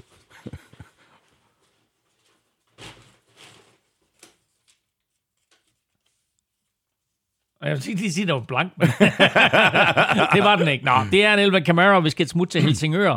Og det her, det er ikke J J. Watt, men Nikolaj Hvidt. Nikolaj Hvidt, øh, kæmpe stort tillykke til dig. Jeg sender dit øh, navn og adresse videre til Rookie Helle, og så sørger hun for, at øh, du modtager din øh, gevinst. Vi gør det igen i næste uge. Vi øh, nominerer tre navne på Facebook og Twitter, og så stemmer du på din øh, favorit på mail snabel-a n f l punktum d k, og det gør du ved at øh, skrive dit bud i emnelinjen, og i selve mailen, der skriver du dit navn og adresse. Uanset hvem du stemmer på, så er du med i lodtrækningen. Rookie Helle sørger også for den næste gevinst, og det er også en kasse med taffelchips. Den er sådan lidt mere speciel, fordi den ud over de sædvanlige poser taffelchips også indeholder vores egne chili cheese og barbecue touchdown chips. Og dem, der har chancen for at vinde sådan en kasse, jamen det er alle dem, der støtter os på tier punktum d k. Elming, du giver den gas. Du har allerede fat i sæk nummer to. Hånden dybt begravet her i sæk nummer to. Og trækker en op her, øh, og det er, jeg tror, han hedder Thomas Ravkilde. Jeg får den lige her. Det er jo en uh, mailadresse. Jamen, jeg tror, at du er fuldstændig ret. Thomas Ravkilde, også stort tillykke til dig. Tusind tak for støtten på uh, tier punktum d k, både til dig og til alle andre, der støtter os. Uh, og Thomas, uh, du får en uh, mail fra mig lidt senere i dag, og når jeg så har fået din uh, postadresse retur, så sender jeg oplysningerne videre til Rookie Helle. Så er vi tilbage i kampene, og det er vi med lørdagskampen mellem Raiders og Dolphins, der endte med en sejr til Dolphins på seksogtyve femogtyve, og det var da en fuldstændig crazy afslutning, vi fik på den kamp. Prøv lige at tale om skiftende føringer i løbet af de sidste par minutter. Dolphins var nede med to point med nitten sekunder tilbage, og alligevel så vandt de kampen med fuldstændig vildt spil af Fitzpatrick, og fra ikke at være i nærheden af slutspillet, så har Dolphins nu stadig en chance. De var ikke i nærheden af slutspillet med nitten sekunder igen, og så kommer Fitzmagic ind og, og redder det hele. Han kommer ind tidligt i fjerde kvarter, hvor Dolphins valgte at bænke Tua Tagovailoa efter en helt igennem skidt indsats. Og så kommer den gamle mand ind, og så laver han jo Fitzmagic. Hans fjerde kvarter er helt forrygende. Han har tre angrebsserier. Han fører sit hold til to field goals og touchdown, og så fører han altså til det der øh, field goal med nitten sekunder igen. Raiders har lige scoret field goal selv, er kommet foran treogtyve toogtyve, øh, eller kommet foran femogtyve treogtyve, og det er mere eller mindre umuligt for Dolphins at gøre noget. Men øh, under hårdt pres, så får han altså completet en bold ned ad banen, og der bliver samtidig lavet face mask. Så øh, hvad er det? fireogtredive yards på, øh, på spillet, og øh, fireogtredive yards på spillet, plus femten yards face mask, ikke? Så niogfyrre yards på det ene play. Så kaster de en incomplete, og så kommer Jason Sanders ind og sparker et fireogfyrre yard field goal. nitten sekunder tidligere, der havde Raiders været på nippet til, og, og, og i hvert fald stadigvæk spille mere om at komme mm-hmm. i slutspillet. Da kampen den er slut, der er Raiders ude, og Dolphins er i live. Fuldstændig vanvittig afslutning på den kamp, og øh, det her, det er jo anden gang, at øh, Brian Flores har bænket Tua til fordel for Fitzpatrick.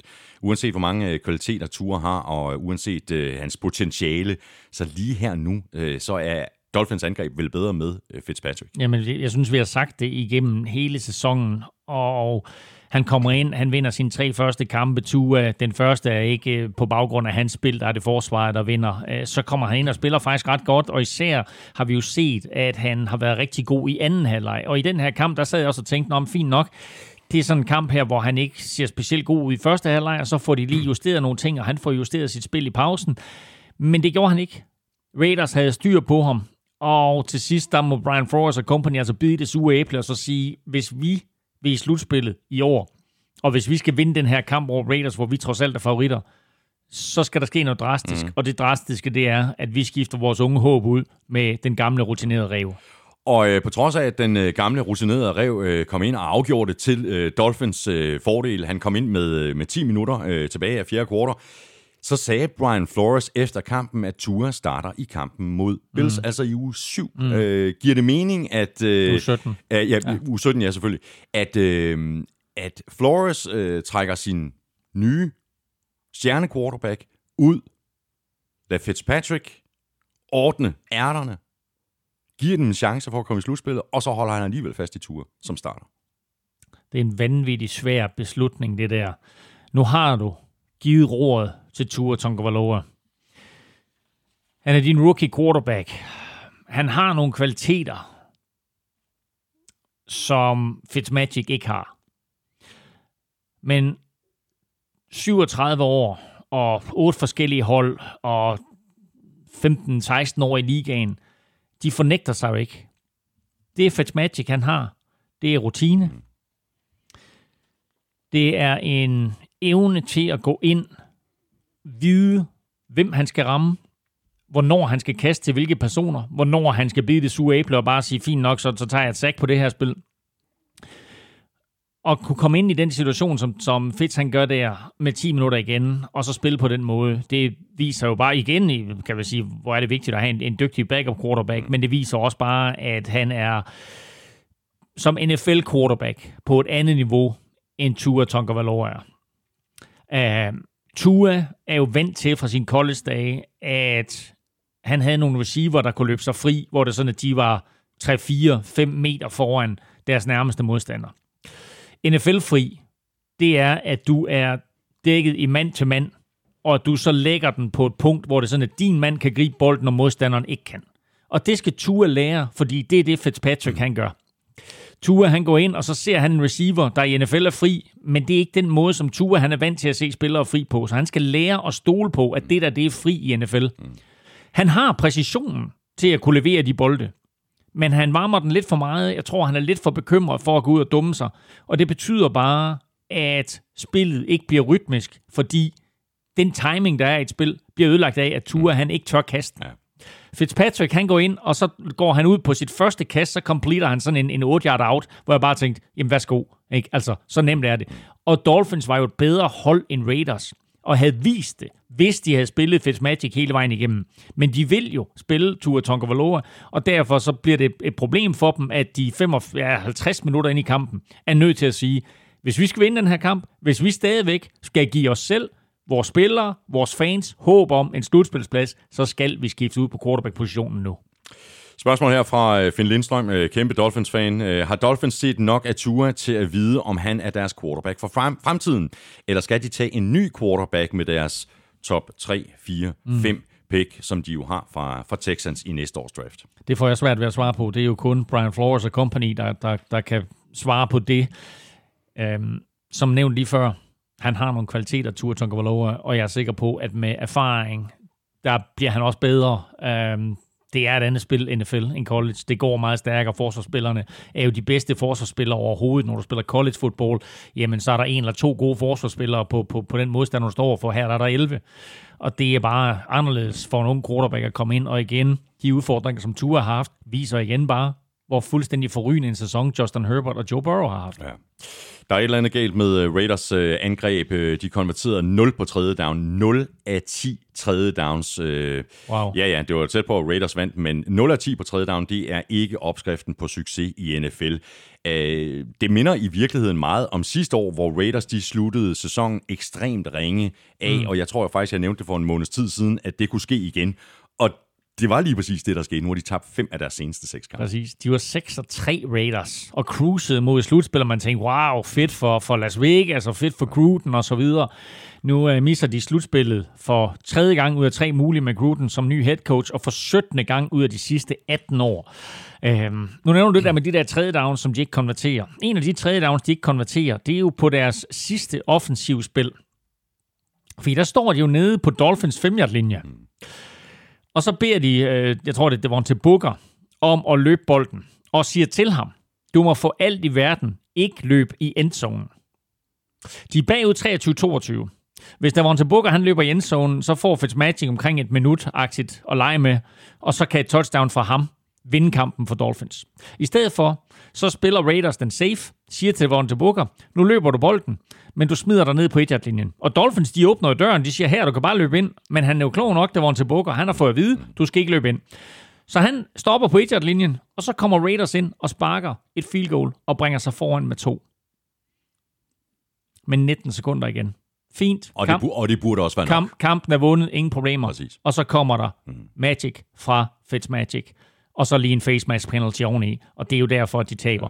Okay. Øhm, og så kan man jo stille det spørgsmål. Er det den rigtige beslutning ikke at løbe det touchdown ind, ikke at bringe sig foran med seks? Altså, så, så får du ikke muligheden for det der Jason Sanders field goal. Godt nok så har øh, Fitzmagic et minut at gøre godt med, og han er rutineret og, og har sådan, haft succes der i de ti minutter, han har spillet. Men skal du ikke bare score det touchdown? Altså, det er en taktisk beslutning. og der er nitten sekunder igen. Mm. Og altså, jeg vil da sige, som, som Fitzmagic, han også sagde, jeg tror aldrig, jeg har oplevet noget lignende. Nej, lige okay. Præcis. Og, og også sige, hvis det sker hundrede gange, så, så vinder Raiders sandsynligvis den her kamp de nioghalvfems ja, gange. Ja, gange ja. Ikke? Men, øh, men det, var, det var en beslutning, som øh, de nok fortryder nu. Men, øh, men altså, ja, det er lige ved at sige, at de vil gøre det igen. Ja. Men øh, nitten sekunder, det var alt, han havde behov for Fitzmagic. Og Dolphins, de er ti og fem, og de spiller ude mod Bills. Raiders, de er syv og otte, og de spiller ude mod Broncos. Og Miami, de er jo i den situation nu efter sejren her, at de er win and you're in. Det vil sige, hvis de vinder deres øh, sidste kamp, øh, så holder de fast i femte seed i A F C-halvdelen. De er ti og fem lige nu, præcis som Colts, Ravens og Browns, som vi alle sammen kommer tilbage til. Men Dolphins har tiebreakeren over dem alle. Og Ravens, de skulle øh, ud over stepperne, og det gjorde de så også hjemme mod øh, Giants. Ravens, de scorede på deres øh, første fire angrebsserier. Stillingen ved pausen var tyve tre, og kampen endte med en øh, Ravens-sejr på syvogtyve tretten. Øh, Giants, de havde ganske enkelt ikke nogen svar på Ravens løbespil, om det så var J K. Dobbins, om det var Gus Edwards, eller om det var Lamar Jackson, der løb bolden to hundrede niogfyrre yards på jorden til Ravens i den her kamp. Og over fem yards i snit ja. til, øh, til alle de der øh, tre drenge. Øh, de spiller søndag. Ravens, Dolphins spillede lørdag, og jeg tror da, at, at Ravens-spillerne havde været lidt nede i kuldkælderen over, at, at, at Dolphins havde vundet, fordi med den sejr, øh, eller lad os sige, hvis Dolphins havde tabt, så havde Ravens selv kunne afgøre, om de skulle i slutspillet eller ej, bare ved at, at vinde deres to sidste. Nu ender det så med, at både Browns og Colts taber, så nu kan Ravens selv afgøre det hele øh, til sidst, så, så det blev alligevel en, en fin weekend for alle Ravens-fans. Men øh, det interessante med de der running backs, du nævner også, det er jo, at Gus Edwards og J K. Dobbins er de to running backs nu, og det betyder, at for anden uge i træk, der sidder øh, Mark Ingram ude, og vi snakker altså, han er helt ude af truppen. Han er ikke engang med til kamp. Øh, og så, øh, så scorede Dobbins i øvrigt for, for, for femte kamp i træk. Øh, solid rookie, de har fået sig der, ja. som, øh, som passer perfekt ind i systemet. Han får godt nok et tryk i brystkassen sent i kampen, så nu må vi lige se, hvor, hvor slemt det er. Han er i hvert fald vigtig for dem, både til den sidste kamp og, og ind i slutspillet. Elming, den måde, som Ravens spiller på lige nu med et løbeangreb, der bare klikker, det er der ikke ret mange hold, der har lyst til at, at løbe ind i i slutspillet. Nej, overhovedet ikke, og, og øh, nu, det her det, det, det, det er det fuldstændig ud af kontekst, men øh, altså, jeg kan huske en gammel sketch, øh, jeg tror det var, det var Mel, Griff, Mel, Griff, hvad hed de, Mel Smith og Griffith Jones, der lavede den, sådan noget med, øh, forestiller middelalderen, og så stiller der sig sådan en, og det, det, det foregår i, i Spanien eller Mexico, og så stiller der sig sådan en eller anden type op på, på et skafot foran folkemængden, og så siger han så... Øh, I am el jefe, hvor, hvor til sådan en folkemængde siger, what's, uh, what's the L stand for? Og jeg hørte Mark Andrews kalde Lamar Jackson for El Freaky. Okay. Og det er åbenbart den måde, de omtaler ham på i omklædningsrummet, El Freaky. Fordi den måde, som Lamar Jackson han spiller på nu, det er jo den måde, der gjorde, at han blev M V P sidste år. Så El Freaky her, er der ingen, der har lyst til at møde i slutspillet. Så derfor så var der rigtig mange klubber, som sad og håbede på, at, at, at Ravens, ligesom vi gennemgik i sidste uge, blev sortepærer i hele det her spil, for de vil meget hellere have Colts og Dolphins og Browns i slutspillet, end de vil have El Freaky og Ravens ind. Præcis. Vi skal lige runde Giants og Daniel Jones, der jo var sådan halvskadet, havde svære arbejdsbetingelser også. Ravens forsvar lagde massiv pres på. Han blev sækket seks gange. Øh, men han spillede vel i virkeligheden OK. Altså, han havde i hvert fald nogle fine kast undervejs. Det er så klart, at, at skaderne begrænsede lidt hans, hans mobilitet. Åh, oh, men altså, han er, der er ikke nogen løbetrussel. Det er klart, at, at han er en bedre løsning for dem på quarterbacken Colt McCoy. Det ser man jo helt tydeligt. Men hele det aspekt med, at han også kan løbe bolden selv, det er jo slet ikke med i den her. Jeg tror, han har tre løb i altså, ikke? Så det her Giants-mandskab er ikke i stand til at vinde kampe, hvis den trussel ikke ligger der. Når det så er sagt, så var El Freaky og company jo bare... altså De, de lukkede den her kamp meget, meget hurtigt. Ja. Touchdown på de første to angrebsserier, lige ved at sige tre, nej, sytten point på de første tre angrebsserier, ikke? Og det var bare metodiske drives hele tiden, og lange drives. Det var sådan, de brugte bare en frygtelig masse tid. Jeg tror, to af de der første tre drives er over otte minutter. Øh, og det var bare sådan, du ved, løb, små, korte kast, bum, bum, og så ned i endzone, og så score touchdown. Øh, så det var, det var meget imponerende, at Ravens, både angrebsmæssigt, men også forsvarsmæssigt, som du siger, med seks seks på, på Daniel Jones. Og Giants, de er fem og ti, de spiller hjemme mod Cowboys. Ravens, de er ti og fem, og de spiller ude mod Bengals. Og Ravens er faktisk også i den der win-and-you're-in-situation, for de ligger ti og fem nu med, med Colts, Browns øh, og, og Dolphins, som sagt. Ravens har tiebreakeren over Colts efter deres fireogtyve ti sejr i, i spil uge ni. Øh, kigger vi på Giants, så er deres muligheder for at komme i slutspil der stadig, men dem kan vi lige tage senere, når vi øh, kommer tilbage til N F C East. Mm. Videre til øh, Jets og deres anden sejr i træk. Adam Gase og company slog nemlig Browns med treogtyve seksten, og ja, Browns var i den grad ramt af corona, som vi også øh, talte om i begyndelsen af, af udsendelsen. Og spørgsmålet er så, det er der sikkert også nogle Jets-fans, der, der, der spekulerer på, kan vide, hvem Jets egentlig spiller for, udover altså dem selv, altså spillerne mm. selv, og deres fremtid måske for at blive hængende i Jets, eller for at vise sig frem over for, for en anden klub, fordi de spiller i hvert fald ikke for Adam Gase, fordi uanset om han vinder den tredje kamp nu i træk her øh, til at og, og runde sæsonen af med, så har han ikke headcoach næste år. Det har han ikke, og der er der ikke nogen tvivl om, at det her, det er netop nogle spillere, som har en enorm stolthed. Og den glæde og eufori, den skuffelse, der var over tab til Raiders på det der latterlige playkald, som også fik Greg Williams fyret efterfølgende, betød jo, at, at de ugen efter, der kunne de ikke rigtig finde sig selv, og så ugen efter, der vinder de så over Rams, og så vinder de den her igen og beviser, hey, vi kan spille med på det her niveau. Og det er ikke over for Adam Gase, det er over for en helt ny trænerstab, der kommer ind, en helt ny G M og så videre, og siger, at øh, G M har de selvfølgelig på plads, men, men hvad hedder det, bare en, en, en ny organisation og siger, jeg vil gerne blive i den her klub, jeg vil gerne være med til at føre øh, det her hold tilbage på fod, og der er der nogle virkelig dygtige spillere. Øh, nu bliver Quentin Williams så skadet i forrige uge, så han er ikke med i den her, så det er jo andre spillere, som viser sig frem på det her Jets-mandskab, både offensivt og defensivt. Mm. Og man kunne også godt se, at øh, de havde meget vanskeligt ved at flytte bolden på angrebet øh, Browns, og øh, du ridsede det jo op, det her med, at de var gået ud på en parkeringsplads mm. øh, i New York eller i New Jersey, for ligesom at, at ridse nogle spillere op for, for, for de her spillere, som, som ikke øh, har spillet øh, i, i år, altså simpelthen for, for, fordi de var så hårdt ramt af, af covid nitten, og så var der også noget med, at deres fly blev, blev holdende i fire timer, var fire timer forsinket, fordi de ventede på at få de her covid nitten testresultater, mm. Mm. så altså øh, temmelig meget op ad bakke for det her Browns-mandskab. Det, det var, på et meget, meget uheldigt tidspunkt. Ja, det var en skidt weekend for, for, for Cleveland, og derfor så er det jo rimelig imponerende, at de faktisk er tæt på at komme tilbage i den her kamp, fordi de jo de, de er bagud med, med tyve tre, og man tænker, hold da op, ikke? Altså, nu, nu taber de til, til Jets, og så er de alligevel super tæt på at komme tilbage. De scorer jo to touchdowns, Nick Chubb og Kareem Hunt scorer touchdown på to drives i træk, og så står det pludselig tyve sytten.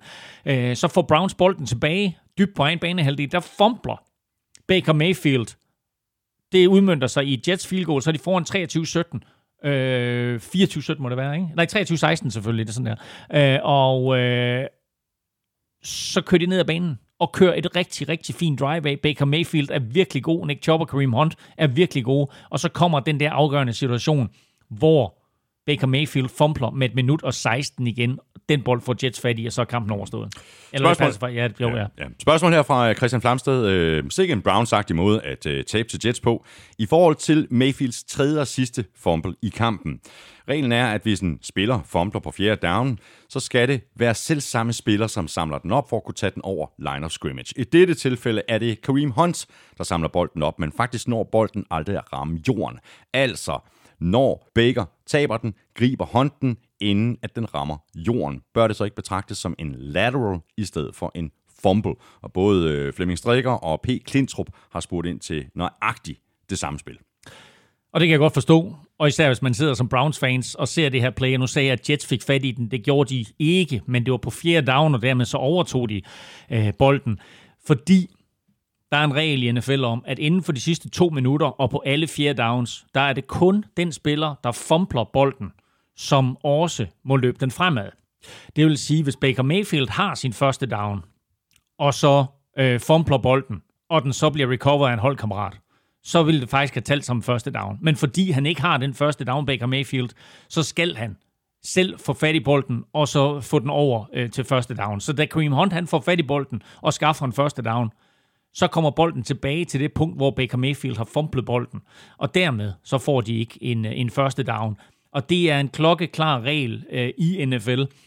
Også selvom bolden øh, aldrig rammer jorden. Fordi der også, som en lille bisætning til den regel, står, at det skal være øh, med overlæg, mm. at man laver et handoff eller et pitch. Det her, det var ikke med overlæg. Det her, det var tilfældigt, og dermed så har, har dommerne altså lavet den rigtige kendelse. Det interessante det er, at havde han nu formlet bolden fremad, og den var blevet grebet, så er det faktisk talt som et kast, mm. og så havde den været god nok. Ja. Jets, de er to og tretten, de spiller ude mod Patriots. Browns, de er ti og fem, og de får besøg af Steelers.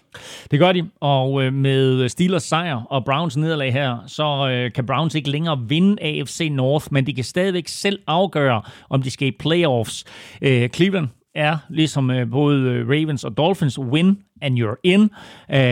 Miami, Baltimore og Indianapolis, alle ti og fem, men Browns har lige nu det der syvende seed, og Cleveland vinder tiebreakeren over Colts, fordi de mødtes i spil uge fem, og der vandt Browns toogtredive treogtyve. Det er meget, meget spændende at se, hvad Steelers og Mike Tomlin de, de gør ved den her uge sytten kamp, om de stiller op med nogle reserver, lidt fordelt ind på holdet, eller om de siger, nah, at de skal have en, de skal have en ordentlig en på låget, vores divisionsrivaler fra, fra Cleveland. Læg mærke til, at Steelers kan stadigvæk nå at blive anset. Det kommer vi tilbage til lige om lidt. Øhm, men er det ikke vigtigere for dem at spare Ben Roethlisberger og nogle af de andre kræfter, fordi de ikke får en fri uge, de kan ikke blive første seed længere. Spare dem mm. i sidste spilleuge, og det kan være en gave til Baker Mayfield og Browns, at de kan gå ud og, og, og, og spille deres starter imod et øh, Pittsburgh-mandskab, som med stor sandsynlighed sparer nogle af deres. Ja, præcis. Og øh, Steelers, de vandt med otteogtyve fireogtyve over Colts. Øh, sådan så det ellers mildt sagt ikke ud til at skulle gå i første halvleg, hvor Colts sad på det meste og kunne gå til øh, pausen med en føring på enogtyve syv. Den føring blev så til fireogtyve syv i begyndelsen af anden halvleg.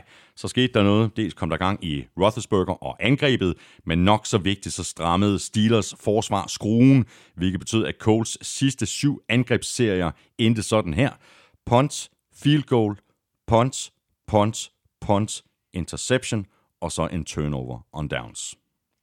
Og det var en kombination af, som du siger, at forsvaret lukkede ned for Philip Rivers og company, men også, at Ben Roethlisberger spillede nitten gyldne minutter med tre minutter og seksten sekunder tilbage af tredje kvartal. Der kaster han et dybt touchdown til Deontay Johnson. Og fra det punkt af, der lignede det her Steelers-mandskab sig selv.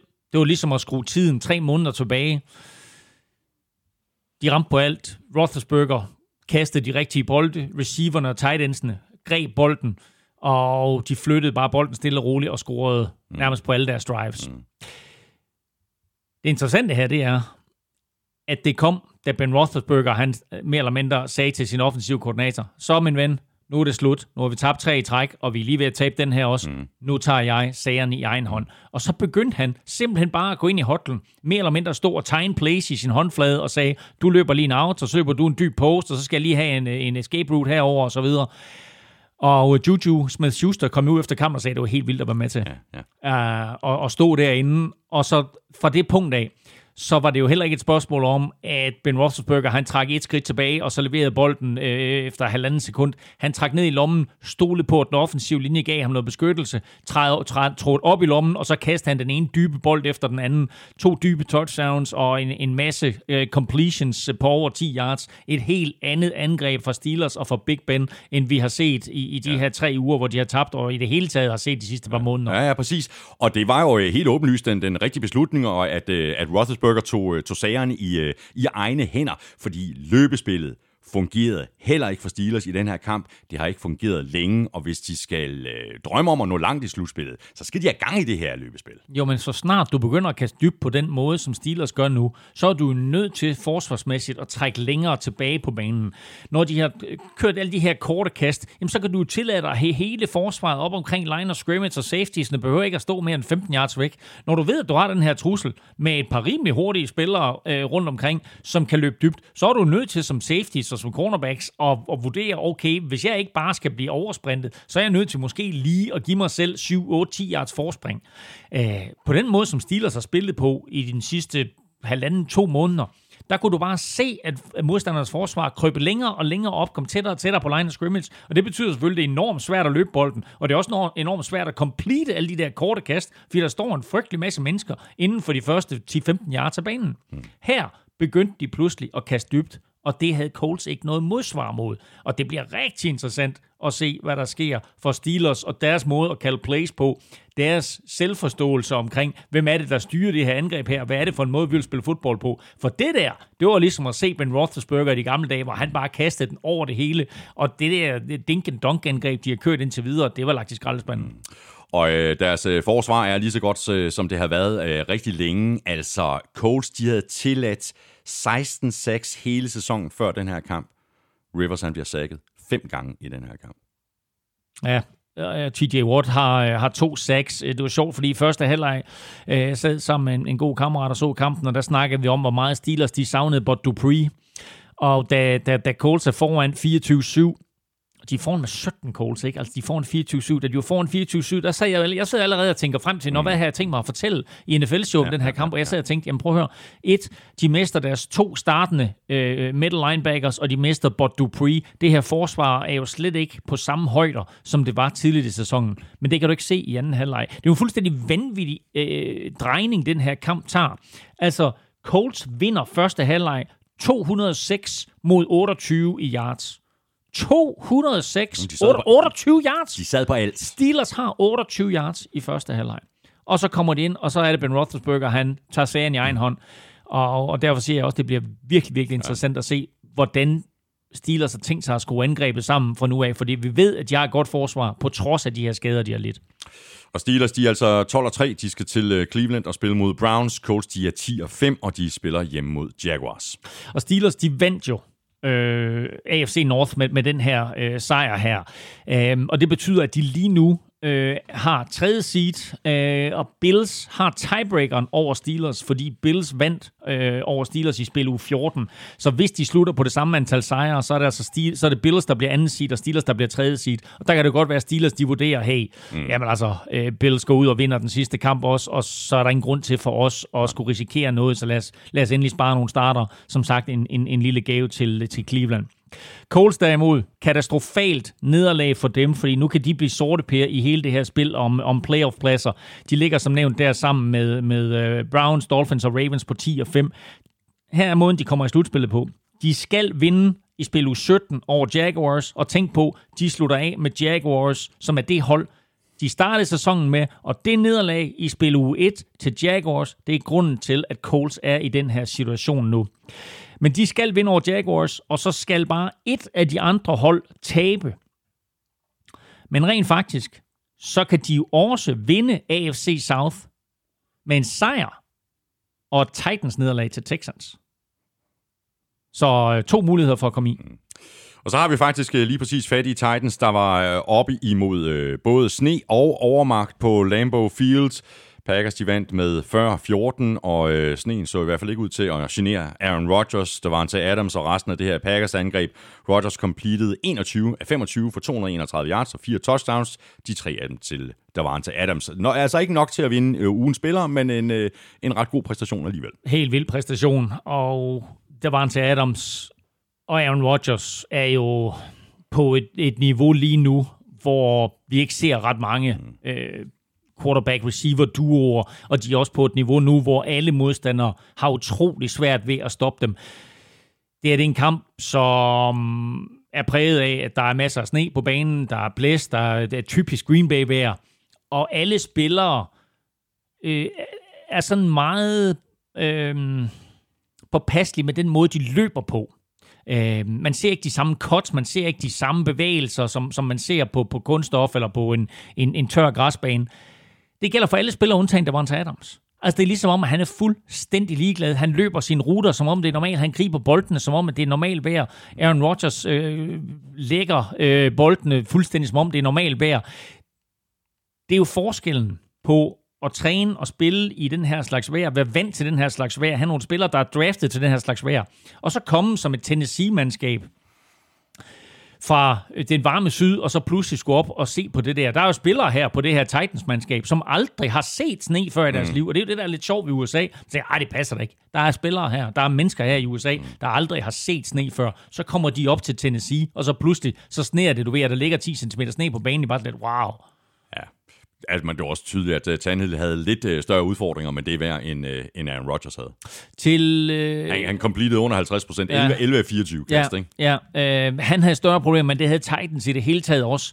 Øh, de, kunne, de kunne slet ikke finde fodfæste. Øh, de er ved at komme tilbage, og så trækker, så trækker Packers bare fra igen. Øh, Jeg tror, var de ikke op næsten at have uafgjort eller bagud med, med, med et par point, og så, og så scorede Packers lige to touchdowns igen, og så, så var kampen overstået. Noget helt andet, det er ham, øh, hvad hedder han, øh, Dillon der, som de ja, draftede. A J Dillon. Han begynder lige noget at give øh, det her Packers angreb et, et, øh, en anden dimension. Jamen, prøv at høre, han har over hundrede yards i den her kamp, og han er jo den perfekte running back til den her slags vejr. Ikke? Altså Titans-spillerne fryser nok i forvejen, og så kommer der sådan en tung running back a la Derrick Henry, præcis, og bare hammer op i dem, og så står Titans forsvar der og tænker, ej, jeg gider simpelthen ikke at tackle ham der, det er det, der går ondt over det hele. Ja. Så en virkelig, virkelig stor kamp. A J Dillon øh, løber to touchdowns ind, og har enormt svært ved det. Det, det han har sværest ved den her kamp, A J Dillon, det er at lave the Lambo Leap, hvor han skal hoppe op til de tilskuere, der ikke er der. Første gang, der mislykkes det. Anden gang, der får han hjælp af sin center, Corey Linsley, der lige kommer lige og hjælper ham op, og så sidder han deroppe på, på, på kanten af tilskuerpladserne. Vi skal sætte sådan, sådan en lille taburet op. Eller sidder op man der lige kan... på, ja, på barrieren der, ja, ikke? Men han er også, han er også en, en, en tung dreng, som, som skal have alle sine hundrede og tyve kilo deroppe, ja, men, eller hundrede og femten eller meget, det er han på. Men øh, en, en, en, en fed kamp for ham, og en fed kamp i det hele taget for Packers. Og det sjove det hele, det er jo nu, at, at Packers kan jo selv afgøre, om, om de skal være første seed i N F C-halvdelen. Og bliver de det, så går hele slutspillet igennem Green Bay. Og er det sådan noget vejr her, mm. så er der ikke nogen, der gider at tage derop. Ikke altså forestil dig Tom Brady, der har udtrykt stor begejstring for at være i det solrige Florida. Så skal han pludselig derop, ikke? Eller nogle af de der andre hold, der kommer fra, fra lidt varmere himmelstrøg, og skulle derop. New Orleans, der er vant til at spille indendørs, skal til Green Bay, ikke? Altså, der er ingen, der har lyst til at komme derop. Nej, det er der bare ikke. Så A J Dillon, enogtyve løb på hundrede og fireogtyve yards og to touchdowns. Oven i det fik Aaron Jones fireoghalvfems yards på, øh, på ti løb. Og så har du Aaron Rodgers, og du har Davante Adams, og så har vi et spørgsmål her fra Anders Erbo Hansen. Er det helt utænkeligt, at to spillere fra samme hold bliver M V P og Offensive Player of the Year? Tænker selv, at Rodgers og Adams kunne være oplagte bud på de to titler. Det virker jo nogle gange, som om de to alene kan slå et hvert andet hold. Ja, jeg er lige ved at sige, at den der M V P-titel, den er altså mere eller mindre øh, afgjort nu, ikke? Altså, jeg tror, Aaron Rodgers, han får den. Som jeg ser det nu, så er den eneste, der kan fravriste ham M V P-titlen, det er faktisk uh, Josh Allen. Jeg synes, uh, Mahomes har spillet sig ud af den der konkurrence den sidste måneds tid. Og Russell Wilson uh, spillede sig ja, ud for en måned siden, ikke? Ja, det gjorde han. De ja. havde i den der down-periode Seahawks. Øhm, men... Øh, Der var til Adams, kunne han få Offensive Player of the Year? Det kan han da. Altså selvfølgelig kan han det, og den måde, han har spillet på, det, der kunne han da sagtens.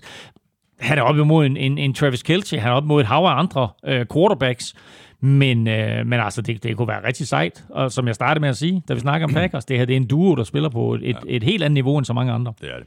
Spørgsmål her fra Kurt Poulsen. Hvorfor skifter N F L ikke den øh, normale bold ud med en neon, grøn eller gul, når det regner eller sneer voldsomt, så tilskuerne og tv-seerne har en større chance for at følge med i, hvad der sker på banen? Det er fordi, der ikke er grønne eller gule køer. Det er en læderbold, det her. Lavet i, selvom man siger pigskin, så er det kolæder. Og, øh, og man der... kunne jo godt farve bolden, ikke?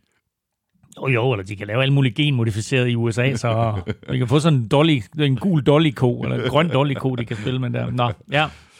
Godt. Packers, de tolv og tre, de spiller ude mod Bears. Titans, de er ti og fem, og de spiller ude mod Texans. Æh, Packers får første seed med en sejr over Bears. De har den der head-to-head-breaker med, med Saints, så selvom de ender på samme antal sejre, Saints og Packers, så vinder de altså, så vinder de altså hele N F C-halvdelen med, med en sejr over Bears. Titans kan vinde A F C South med en sejr over Houston i spil uge sytten. Titans, de har en sejr mere i divisionen end Colts, og derfor så har de også tiebreakeren igen. Det er det her nederlag til, til, ja. til Jaguars i spil uge et, der, der kommer tilbage og er et mareridt for, for Colts, ikke? Men Titans kan faktisk også miste slutspillet. Det gør de, hvis de taber, og så Colts, Dolphins og Ravens alle vinder. Så øh, de, kan, de kan gå fra lige nu og føre A F C South til at være helt ude af slutspillet. Ja, det er crazy. Så er vi fremme ved kampen om førstepladsen i N F C Vest, som Seahawks sad på allerede inden sekstende spillerunde, og nu er den position så blevet konsolideret, efter at de slog Rams med tyve ni. Rams, de havde meget godt fat i Russell Wilson, især i begyndelsen af kampen, og Wilson blev faktisk sacket fem gange, men i anden halvleg der fandt Wilson David Moore på en femogfyrre yarder, D K Metcalf konverterede et par vigtige downs, og touchdownet til Jacob Hollister var det touchdown, der lukkede kampen. Ja, og, og det, er, det, det er fint, at du nævner alle de offensive øh, spillere, men det var jo forsvaret, og ikke mindst Jamal Adams, som var den store oplevelse overalt på banen i, i den her kamp. Og det her forsvar, som vi jo hånede lidt mm. i starten af sæsonen og sagde, at de kan jo kun vinde, hvis Russell Wilson han spiller godt, og de skal jo score så og så mange point, fordi modstanderne sætter tredive point på tavlen. Det her forsvar, de har i deres seneste fem kampe maksimalt tilladt sytten point til modstanderne. Og i den her kamp, der holder de Rams til øh, årets laveste output for dem. ni point. Holder dem ud af endzone. Holder dem ud af endzone. Det bliver, det bliver, det bliver tre field goals. Og øh, i det hele taget, så er det her forsvar, øh, så har det her forsvar fundet sig selv. Mm. Tilføjelsen af Carlos Dunlap er ikke væsentlig, men den er der. Men det er faktum, at de har fået Jamal Adams tilbage i noget, der minder om hundrede procent, kan slet ikke undervurderes. Fra det punkt, at han er kommet tilbage, der har de jo mere eller mindre vundet samtlige deres kampe, øh, har haft et enkelt udfald, men generelt så har han bare været en force, både imod løb og imod kast, og det er jo også ham, der faktisk mere eller mindre laver kampens største defensive spil, da han takler Derek Henderson øh, ja. på et tidspunkt, hvor Rams ser ud, som om de er ved at score touchdown. Ja, præcis. Uh, spørgsmål her fra Christian Nordbæk. Er Jared Goff ikke en stor begrænsning for det her Rams-hold? Han kreerer aldrig noget af sig selv, så Sam Darnold til Rams. Og vi talte lige indledningsvis mm. om, om skaden i tommelfingeren til øh, Jared Goff. Øh, den blev lige skruet på, og nu er han altså blevet, øh, blevet opereret. Men han, har, han så jo ikke godt ud øh, før skaden i tommelfingeren, og han har ikke set specielt godt ud de seneste to-tre kampe. Øh, altså den dag interception, han kastede i første halvleg, der var jo ikke en Rams-spiller i nærheden. Ej, det er den mest bizarre interception overhovedet hele sæsonen af nogen quarterback for noget hold på noget tidspunkt. Ja, det er jo skidt. Det er jo skidt. Ikke kun i N F L. Altså, vi snakker college, vi snakker high school, vi snakker dansk liv, vi snakker... Hold kæft, en mærkelig interception. Ruller ud til sin højre side, kigger, kigger, kigger, kaster den så tilbage ind imod sin løberetning, hvilket de for, for det første er no-no, men vi begynder at se flere og flere quarterbacks, der gør det. Vi også begynder at se nogle plays, der faktisk er designet på den måde. Kaster den ind i et tomrum, hvor der er ingen Rams-spillere. Der er kun fire Seahawks-spillere, og den ene af dem griber selvfølgelig bolden, og øh, det tager altså point fra tavlen igen fra Rams. Det er det tre point, de mangler. Øh, den takling, jeg talte om før for Jamal Adams, er en anden situation, hvor de mangler point. Daryl Henderson løber et sweep ud til højre. Jamal Adams kommer hele vejen over fra venstre, takler Derek Henderson før mållinjen. Altså jagter ham hele vejen på tværs af angrebet, og når at hente ham, inden han når ind i, i endzonen. Det er første down. Rams forsøger at score på anden og tredje down. Det lykkes ikke. De går også efter dem på fjerde down. Det lykkes heller ikke. Der holder Seahawks forsvar stand igen. Det her forsvar, som nævnt, som vi har hånet. Ja. Og det var bare en force hele kampen igennem.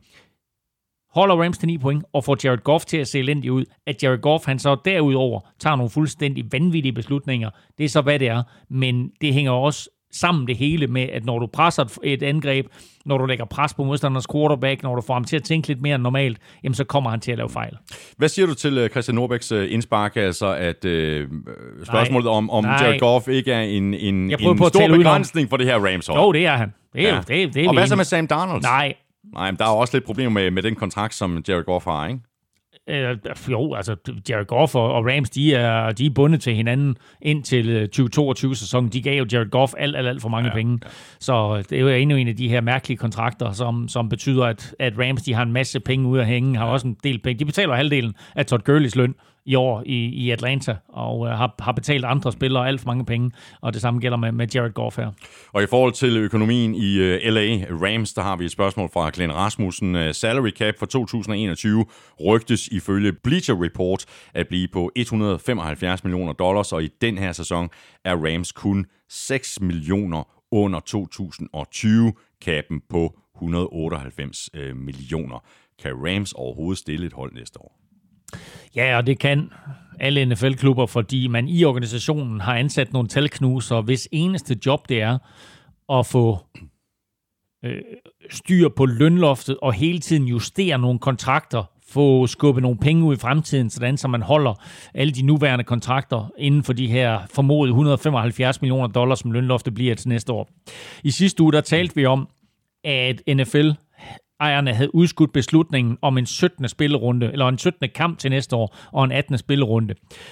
Nu er rygterne faktisk, det er ikke endelig bekræftet, men nu er rygterne, at de har vedtaget den syttende kamp og den attende spillerunde, hvilket så betyder, at så har vi fjorten hold i slutspillet, vi har sytten grundspilskampe, og dermed får vi også Super Bowl skubbet til den anden weekend i februar, i stedet for den første weekend i februar. Men det beløb, jeg hørte, som den her ekstra spilleuge vil indbringe, det er omkring en milliard dollars for en ekstra spilleuge. Jeg kan godt forstå, ja. at ejerne mm. har valgt at sige, jo, lad os, lad os, lad os, lad os gøre det. Lad os, lad, vi venter ikke med at tage den der syttende spilleuge i brug, eller syttende kamp i brug. Den vedtager vi nu og her. Og gør den det, så pludselig så kommer der noget ekstra kapital ind i N F L, og så er der også en chance for, at lønloftet går fra de der et hundrede og femoghalvfjerds millioner, som man snakker om nu, som skulle være sådan en eller anden form for justering i forhold til, til corona og de manglende indtægter i år, så er der faktisk en chance for, at den ikke bliver et hundrede og femoghalvfjerds, men måske nærmere bliver et hundrede og firs eller et hundrede og femogfirs. Seahawks, de er altså elleve og fire, de spiller ude mod forty-niners. Rams, de er ni og seks, og de spiller hjemme mod Cardinals. Og Rams, de har stadig deres, egen, eller deres playoff-skæbne i, i egne hænder. Rams er i playoffs med en sejr over Cardinals, men øh, det er jo altså med John Wolford som, øh, som quarterback, og så må vi se, om, om Cardinals de, de stiller op med, med Kyler Murray eller ej. Og selv hvis Rams de taber, så kan de komme i slutspillet, hvis Bears taber til Packers, og det er jo ikke helt usandsynligt, fordi Packers har det der første seed at spille om. Uh, Seahawks har vundet N F C West nu. De er tredje seed. Uh, de kan kun vinde N F C. Det vil sige, at de har altså stadigvæk første seed at spille for. De kan vinde N F C, og det kan de, hvis Packers og Saints taber, og så Seahawks selvfølgelig selv slår forty-niners. Washington, de førte N F C East før runden, og det gør de stadig, men det er med det yderste af neglene, efter at de tabte med tyve tretten til Panthers på hjemmebane. Og lad mig bare sige det sådan, at hvis Washington skal gøre sig nogen forhåbning om at komme i, i slutspillet, så skal det lade være med at forære bolden væk i tid og utid, fordi modstanderen er som regel klar til at udnytte fejlene. Det var Panthers i hvert fald. Dwayne Haskins fumble og interception i første halvleg, plus et muffed punt af, hvad hedder han, Steven Sims. Mm. Og her er lige, hvad jeg skrev om Dwayne Haskins, inden at det stod klart, at, øh, at han, blev, han blev fyret. Han var decideret elendig og har set sine sidste dage i Washington. Mm. Så øh, på den måde, der stod det sådan rimelig klart, at øh, han ikke var løsningen på, øh, på den lange bane, men derfra og så til at cutte ham ugen inden den sidste afgørende kamp for Washington, hvor de skal vinde for at gå i slutspillet. Det overraskede mig alligevel. Men uh, Taylor Heinicke, han, uh, han kommer ind, og han spiller jo faktisk imod sin tidligere klub. Og hvorfor gør han det? Det er, fordi Ron Rivera selvfølgelig kendte Taylor Heinicke, og uh, ringede til, til Taylor Heinicke, da, da, da Washington de var slet i quarterback-problemer. Taylor Heinicke har jo gået tilbage på college, har jo gået i gang med at læse matematik. Så han var, han var helt ude af fodbold, så han har faktisk kun været i klubben i tre uger, og nu her, der kommer han så ind og bliver starter for Washington, og hvis ikke Alex Smith, han bliver klar, som Washington selvfølgelig håber på, mm, så er det altså Taylor Heinicke, som skal være quarterback for Washington i den sidste runde, hvor de skal vinde for at gå i slutspillet. Um, derudover, så vil jeg sige, og du nævnte lige selv, den der fumble der, og, og interception af, af Dwayne Haskins, han har tre turnovers i alt i den her kamp. Og så var det ikke en super heldig indsats for de der to Sims-drenge, de har Washington. Fordi Steven Sims, han, han fumbler et punt, som gav Panthers touchdown, og Cam Sims taber et dybt kast på et-yard-linjen. Altså det er et kast, han skal gribe. Du bliver betalt som receiver for at gribe den type bolde. Han taber et kast på et-yard-linjen, som kunne have bragt Washington helt tilbage i den her kamp, og så kunne Washington måske endda have vundet det her opgør. Nu ender det altså med, at, at Carolina trækker det længste strå i kampen mod deres tidligere head coach. Mm. Vi talte også om det i sidste uge. Der er masser af potentiale på det her Panthers hold. Største spørgsmålstegn er vel næsten på quarterback. Spørgsmålet er, om Matt Rule holder fast i Teddy Bridgewater som deres quarterback, altså som en løsning, eller om han mere skal fungere som en, en slags overgangsfigur. Jeg synes jo helt klart, at han har noget potentiale, men det er også tydeligt, at de har en mulighed her, Carolina, med et forholdsvis højt draftpick, at gå ind og drafte en quarterback, som kan hjælpe dem i fremtiden. Så om han er en overgangsfigur eller ej, der vil jeg sige, måske lidt begge dele. Han er ikke den der øh, franchise-type quarterback, som Mahomes eller Rodgers er. Øhm, og han er heller ikke øh, den der type af quarterback, som nogle af de der unge kanoner, vi har set, der er kommet frem, de er. Så på den korte bane, der er han svaret. Men på den lange bane, der vil Matt Rule nok gerne have noget andet. Øh, og, øh, og, og som sagt, altså, hvem ved, måske så den kommende draft, der ligger Carolina jo lige nu til, er det fjerde pick eller et eller andet, eller den retning. Så de har altså muligheden for enten at få en god quarterback der, eller måske endda ja, trade ja, op ja. og få en god quarterback. Så jeg tror stadigvæk, at vi ser Teddy Bridgewater i Carolina til næste år, men jeg tror også godt, at vi kunne se dem gå efter fremtidens quarterback. Yes. Spørgsmål fra Christoffer Hansen. Kan I forklare reglen om forward progress? I Washington Panthers, der bliver spillet fløjtet af, da dommerne vurderer, at running backen ikke kan komme længere frem på sit løbespil, og i samme sekund eller øh, efter sekundet, inden fløjten lyder, der fumbler Panthers bolden, og det var en clear recovery fra Washington, men muligheden for et vildt forsvarsspil bliver taget fra dem på grund af fløjten. Burde man ikke vente med at fløjte, så forsvaret kan nå at lave big plays? Jo, det burde man, men altså, det er jo også en regel, der er sat ind for at beskytte spillerne. Og jeg er helt enig i det der play, det var helt crazy, fordi det er meget, meget tidligt at afgøre, at forward progress er stoppet. Han fumbler helt sikkert bolden, og Washington får fat i den, og det kan jo også ændre den her øh, udfald af den her kamp. Men nu har dommerne vurderet, at, øh, at han altså er stoppet, og i stedet for, at han så skal tage yderligere tæsk eller blive, sådan, blive, blive tvunget tilbage, så siger man, at nu er, nu er spillet overstået. Og så fløjter man af for ligesom op, op beskytte spilleren. Øhm, det er i øvrigt et, et, et, et, et spil, som ikke kan ses igennem. Altså i det øjeblik, at dommeren vurderer forward progress er stoppet, så, så kan det ikke ses igennem. Så selvom om, om replay helt tydeligt viste, at der var fumble, og Washington fik fat i den, så er der ikke noget, man kan gøre ved det. Øh, så det er selvfølgelig en ærgerlig situation. Og der er nogle gange, hvor jeg synes, at dommerne fløjter lidt for hurtigt af, og så er der andre gange, hvor man ja. tænker, ej, der kunne de altså godt have fløjtet. Men, øh, men den her situation, der vurderer dommerne altså, at forward progress var stoppet. Washington, de er seks og ni, de spiller ud mod Eagles. Panthers, de er fem og ti, og de spiller hjemme mod Saints. Og Washington kan selv afgøre det hele. Slår de Eagles, så vinder de N F C East. Men der er ikke noget, Eagles hellere vil, end at vinde den her kamp. Og jeg vil bare lige sige, altså Jalen Hurts øh, kan sagtens gå ind og, og, og spille en god kamp her og virkelig drille Washington. Så, øh, så, så vinder Eagles, så er det helt op til New York Giants og Dallas Cowboys, hvem af dem, der vil komme i slutspillet. Fordi øh, det vilde af det hele med N F C East her, det er, at man naturligvis gerne vil slutspillet. Men kommer du det, så mister du også den draftposition, øh, som du ligger til lige nu. Som slutspilshold, der vil vinderne af N F C East jo, der vil de jo være fjortende bedste mandskab i ligaen, og dermed så vil de drafte som nummer nitten. Lige nu, der ligger Eagles til nummer fem eller seks, det kommer ikke til at ændre sig, men Giants ligger som nummer otte. Cowboys og Washington ligger begge to som nummer elleve. Så kommer du ikke i slutspillet, så får du en god draftposition. Kommer du i slutspillet, men hey, så er du det fjerde land, men pludselig så drafter du som nummer nitten. Og med øh, Washingtons nederlag, så spillede øh, Cowboys og Eagles en øh, vind- eller forsvind-kamp, øh, og det matchup, det slap øh, Cowboys bedst fra. De slog nemlig divisionsrivalerne med syvogtredive sytten, og stor ros til Andy Dalton, der så øh, skarp ud i den her kamp. Han øh, completed toogtyve af tredive for tre hundrede syvoghalvfjerds yards, tre touchdowns og så en enkelt interception. Ja, og de tre touchdowns, de fordeler sig jo fint til, til de der tre receiver. Michael Gallup griber en, C D Lamb, øh, Michael Gallup griber to, C D Lamb griber en, og så Amari Cooper, han har fire øh, catches for et hundrede enogtyve yards, men ikke et touchdown. Til gengæld så har de alle tre et catch på over halvtreds yards, øh, og øh, trioen her er jo præcis det, som Dallas øh, altså, håbede på, de ville få, da de draftede C D Lamb. Vi har ikke set dem være så effektiv på noget tidspunkt i sæsonen, efter at Dak Prescott han er gået ud. Men, øh, men her, der topper de på det helt rigtige tidspunkt. Ja. og Cowboys forsvar topper på det helt rigtige tidspunkt. Rigtig, rigtig fin pass rush, vi så fra Cowboys i den her kamp, og rigtig fin styr på, på Jalen Hurts det meste mm, af kampen. Men de kan ikke stoppe løbet. Det kan de stadigvæk ikke. Nej, og derfor synes jeg også, at det er en katastrofe øh, indsats og beslutning, som Eagles trænerstab laver. Eagles er ikke bagud med sådan tyve eller femogtyve eller otteogtyve point.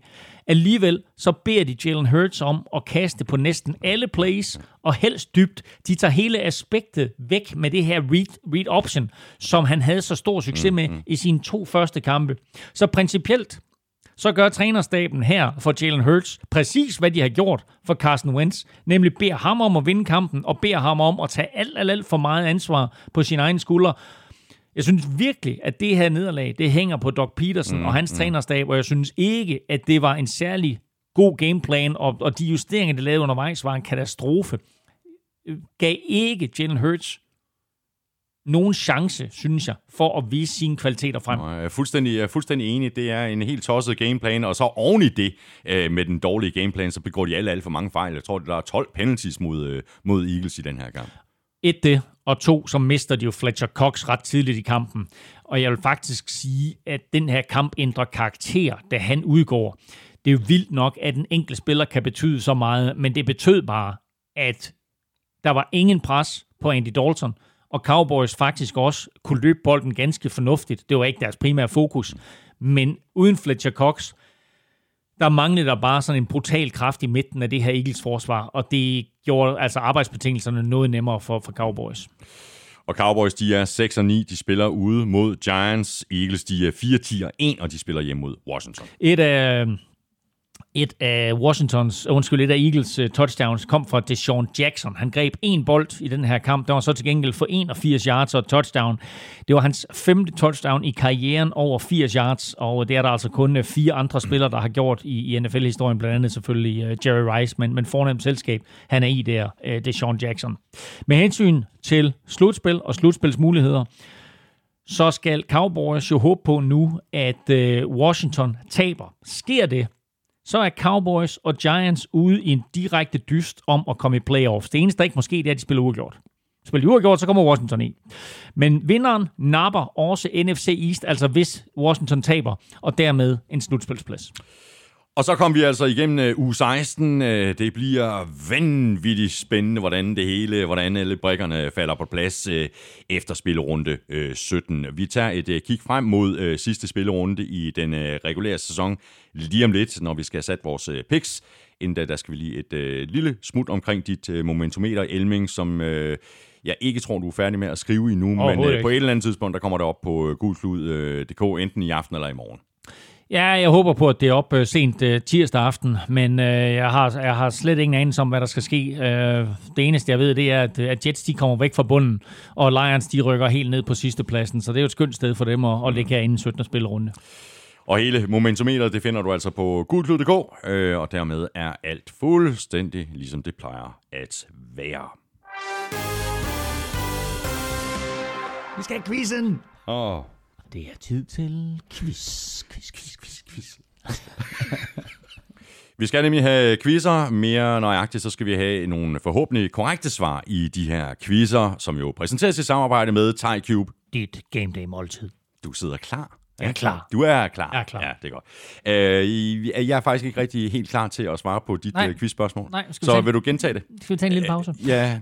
Um, Eller skal ja. vi bare droppe det? Nej, jeg tror, ja, jeg, jeg, tror, jeg, tror jeg tror godt, du kan. Jeg tror faktisk, du synes, uh, svarene er, er interessante. Yeah. Uh, Big Ben og Phil Rivers mødtes i weekenden. De spillede begge to, i, uh, blev begge to draftet i, i to tusind og fire. Det eneste, der manglede, det var sådan lidt, at Eli han sad og hæppede mm. på, på tilskuerpladserne. Men uh, ud over de to, så er der kun to spillere uh, fra to tusind og fire-årgangen, ja. der har spillet i N F L i yes. år. Hvem yes. er det? Yes. Uh, jeg er ret sikker på den ene, og ja. den anden er fuldstændig blank på. Ja, det kunne jeg forestille mig. Øh, det må være god gammel Larry Fitzgerald. Det er korrekt. Han blev draftet i to tusind og fire som nummer tre. Eli Manning var den første spiller, der blev taget. Så tog Raiders en offensive tackle, der hed Robert Gallery. Katastrofe. Øh, så blev øh, Fitzgerald draftet. af Cardinals, og så to, øh, ja, så var der hele det her spil med, med, med Chargers og Giants omkring, øh, omkring Philip Rivers og Eli Manning, så, mm. så Rivers blev draftet fire, og øh, Steelers tog Big Ben med nummer elleve. Den anden spiller, som øh, nu er holdkammerat med Larry Fitzgerald i Arizona, han blev draftet i sjette runde. Hvad, prøv, lige, prøv lige at se mig i ansigtet, hvor står spørgsmålstegn jeg nu? Ja, han blev draftet i sjette runde i to tusind og fire. Vi er uden noget kikkerværk her. Det er korrekt. Blev draftet i sjette runde som nummer et hundrede otteogfirs af San Francisco forty-niners. What? Ikke kicker, men... Har der far. Ikke ki- øh, Ponder? Ponder. Oh, øh, Andy Lee? Ja! Yeah. Hey! Hey! Hey! Og du ramte den. Uh, og det sjove det hele ved Larry Fitzgerald og Andy Lee, det er, at de faktisk også spillede på college sammen for det college, der hedder Pittsburgh. Så de var altså holdkammerater i college, og nu holdkammerater her i en sen alder uh, i Arizona. Og så er der faktisk en femte spiller stadigvæk i N F L for den overgang. Det er Matt Sharp, men han har ikke mm, været på banen nej, i år. Nej. Godt, jamen øh, så kommer jeg da nogenlunde helskindet i, i gennem din quiz. Det var da superflot. Øhm, Armstrong Stikquiz. Hvilke tre spillere har grebet flest touchdowns i år? Der var en til Adams. Det er fuldstændig korrekt med... sytten. sytten. Derefter følger... Adam Thielen. Ja, han er nummer tre. Ja, det er shit. Med fjorten. Okay, hvem har grebet flere touchdowns end Adam Thielen? Ej, Kelce. Mm, han er på listen med elleve. Og hvad, hvor mange af det, jeg skal have? Er tre eller fem? Du skal have top tre'en, ikke? Top tre'en, ja. ja. Ja, du har de to i top tre, og så har du altså også en i top ja. fem, ikke? Jo. Øh, det... Du har Davante Adams etter, ja. Så har du Adam Thielen toer, ja. Og så har du Travis Kelce som femmer. Ja. Altså, D K Metcalf var med derop, men han er faldet nej, af på nej. Den. Ja, det er han. Øhm... Han er ikke særlig god. Han er ikke særlig god. Åh, oh, hvorfor kan jeg ikke lige komme på en? Giv mig en division. Ah, vi kan også bare sige, at han løber hurtigt. Tyreek Hill? Ja. Ja, selvfølgelig. Hmm. Med øh, femten touchdowns. Så ja. Der var en til Adams sytten, Tyreek Hill femten, Adam Thielen fjorten, og så havde du Travis Kelce elleve, og så har vi øh, en, der spiller med en, øh, med en meget gammel øh, quarterback. Mike Evans, selvfølgelig. Yes, ja. Med tretten styk. Som i øvrigt er Buccaneers rekord. Det er rigtigt. Ja. Godt, jamen nu skal vi have sat vores picks til spillerunde sytten. Alle kampe bliver spillet søndag aften, altså ikke nogen torsdagskamp og heller ikke nogen mandagskamp. Og øh, lidt sjovt, det, det glemte jeg lige at nævne i forbindelse med, med Washingtons kamp, så er Washington-kampen jo flyttet til den aller sidste kamp søndag. Og det er jo fordi alle andre kampe på en eller anden måde hænger sammen, men Washingtons kamp er uafhængig af alle de andre. Ja. Men det vil sige, Giants og Cowboys spiller om at lægge pres på Washington. Og Washington så ved, hvem det er, der kommer i slutspillet, hvis de ikke vinder. Ja. Men ved samtidig, at bare de vinder, så er de i slutspillet. Mm. Så rigtig sjov afslutning der. Ja. Skal vi lige have lidt input fra Lukas Willemsen. Han skriver sådan her, Thomas vandt runden med ti otte. Juhu.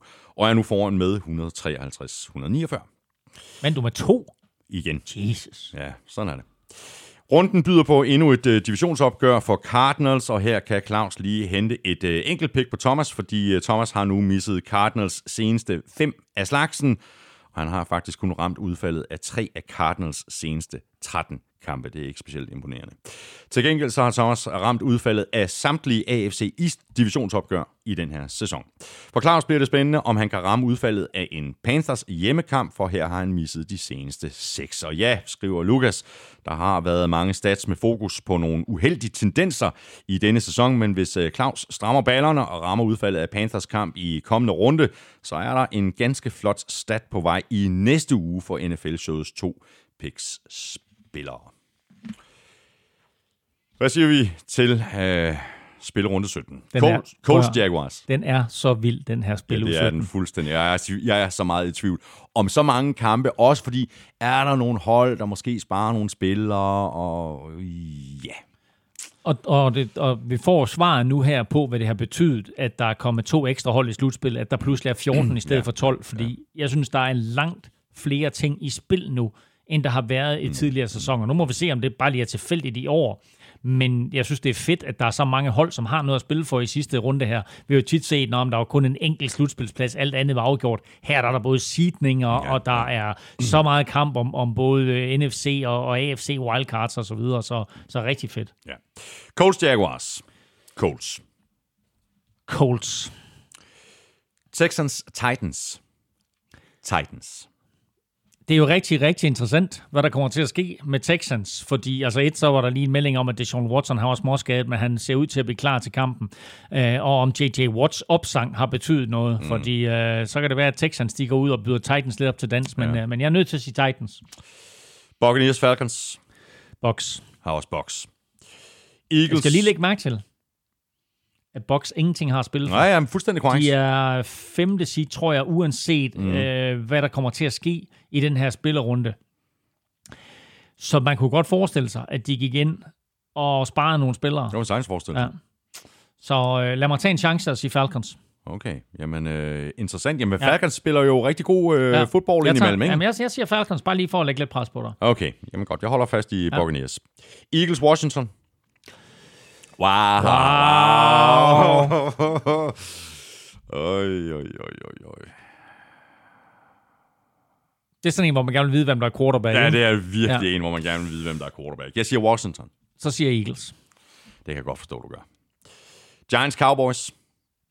Cowboys. Tag det modsatte af mig. Nej, Cowboys. Ja. Patriots, Jets.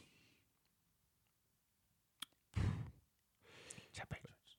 Tag Patriots. Okay, jeg tager Patriots. Så, så tager jeg Jets. Okay. Så ser vi tre i træk for Jets. Ja, det, det er vildt, ikke? Men jeg, jeg tror da jeg tror ikke, Belichick kan gerne vil lige runde af med en sejr. Jo, det tror jeg gerne, men jeg tror også, at Jets, de uh, virkelig, virkelig gerne... Prøv at ja, tænke og på, de lugter blod nu, og ikke? Og de var meget, meget tæt ja, på ja, at slå Patriots ja, tidligere sæson. Det, det var de. Ja, det var de. Nå, øh, jeg sagde Patriots, du sagde Jets. Ja. Godt. Chiefs, Chargers. Her er vi igen ude noget med et hold, der måske kan finde på at spare nogle spillere. Nej. Men jeg siger Chiefs. Jeg siger Chargers. Ja, det er rigtigt. Ja. Okay. Uh, Lions, Vikings. Vikings, oh, ja. Vikings, de har jo sådan sparet spillere hele året, så jeg ja. tror, de stiller. jeg, vil, jeg ville så gerne have, at Vikings, de bare gik ud og tabte den her, vi fik en bedre draftposition. Mm. Hvad siger du? Jeg siger Vikings. Jeg siger også Vikings. Browns, Steelers.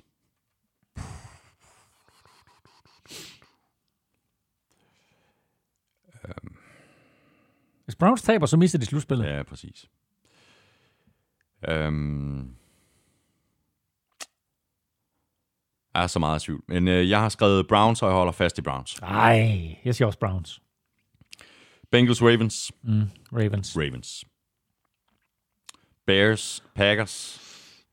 Ja. Uh, Bears har alt at spille for, ikke? Ja. Men jeg siger Packers. Jeg siger også Packers. Panthers, Saints. Saints. Jeg har også Saints. Bills, Dolphins. Bills. På trods af, at Dolphins også har en hel del at spille for. Dolphins. Siger du Dolphins? Ja.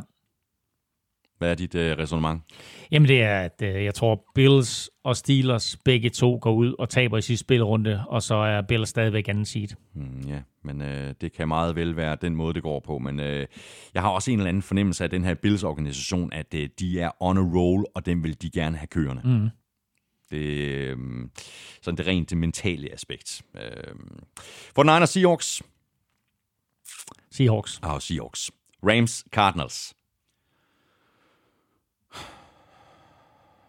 Cardinals. Til Rams. Jamen, det var øh, mit oprindelige valg, det var at sige Rams, men jeg siger også Cardinals. Nej, ikke jo, jeg siger også Cardinals. Og nu spiller du på den måde der. Nej, nej, oh, skulle da ikke gjort det. Nej, du gør du. Åh, kæft, det er ringe det der. Broncos, Raiders.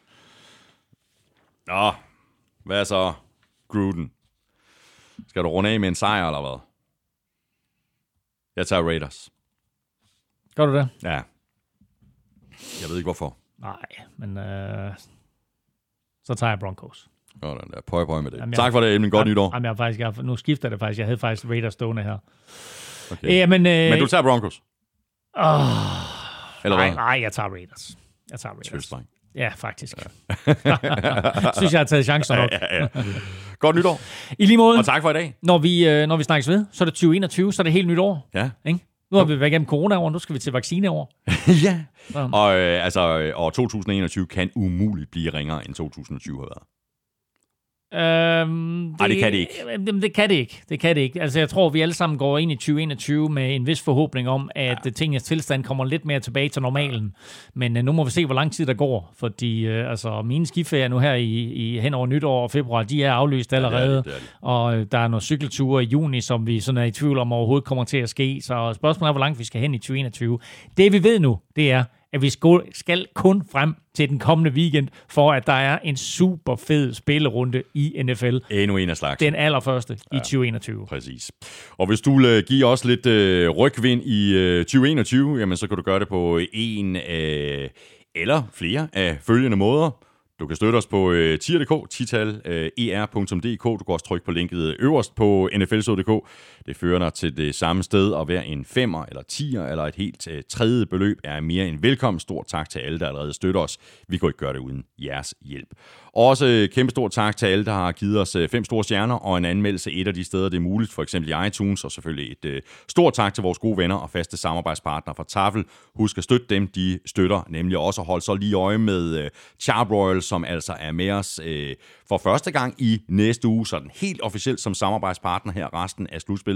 Men vi har jo allerede sat øh, gang i, øh, i den første Char-Broil-quiz i øh, dagens øh, udsendelse, og som Elming også var inde på lidt øh, tidligere udsendelsen, så vil der også komme opskrifter op på, øh, på vores øh, Facebook-side. Og lige nøjagtigt med hensyn til Facebook-siden, der vil jeg, nu bad vi ikke om julegave, men jeg vil gerne bede om en nytårsgave fra alle jer, der, der sidder derude og lytter med, og det er, at I lige går ind og liker vores Facebook-side. Vi er meget, meget tæt på at nå to tusind, så det vil jeg rigtig gerne over, inden at vi skriver to tusind enogtyve. Sådan, der er endnu en ambition der, og husk også lige at tjekke N F L-showet shoppen på n f l showet punktum d k skråstreg shop.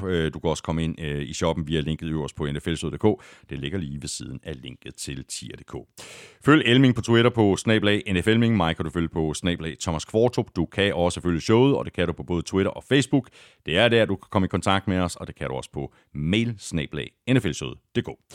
Tak for nu. Ha' et rigtig godt nytår.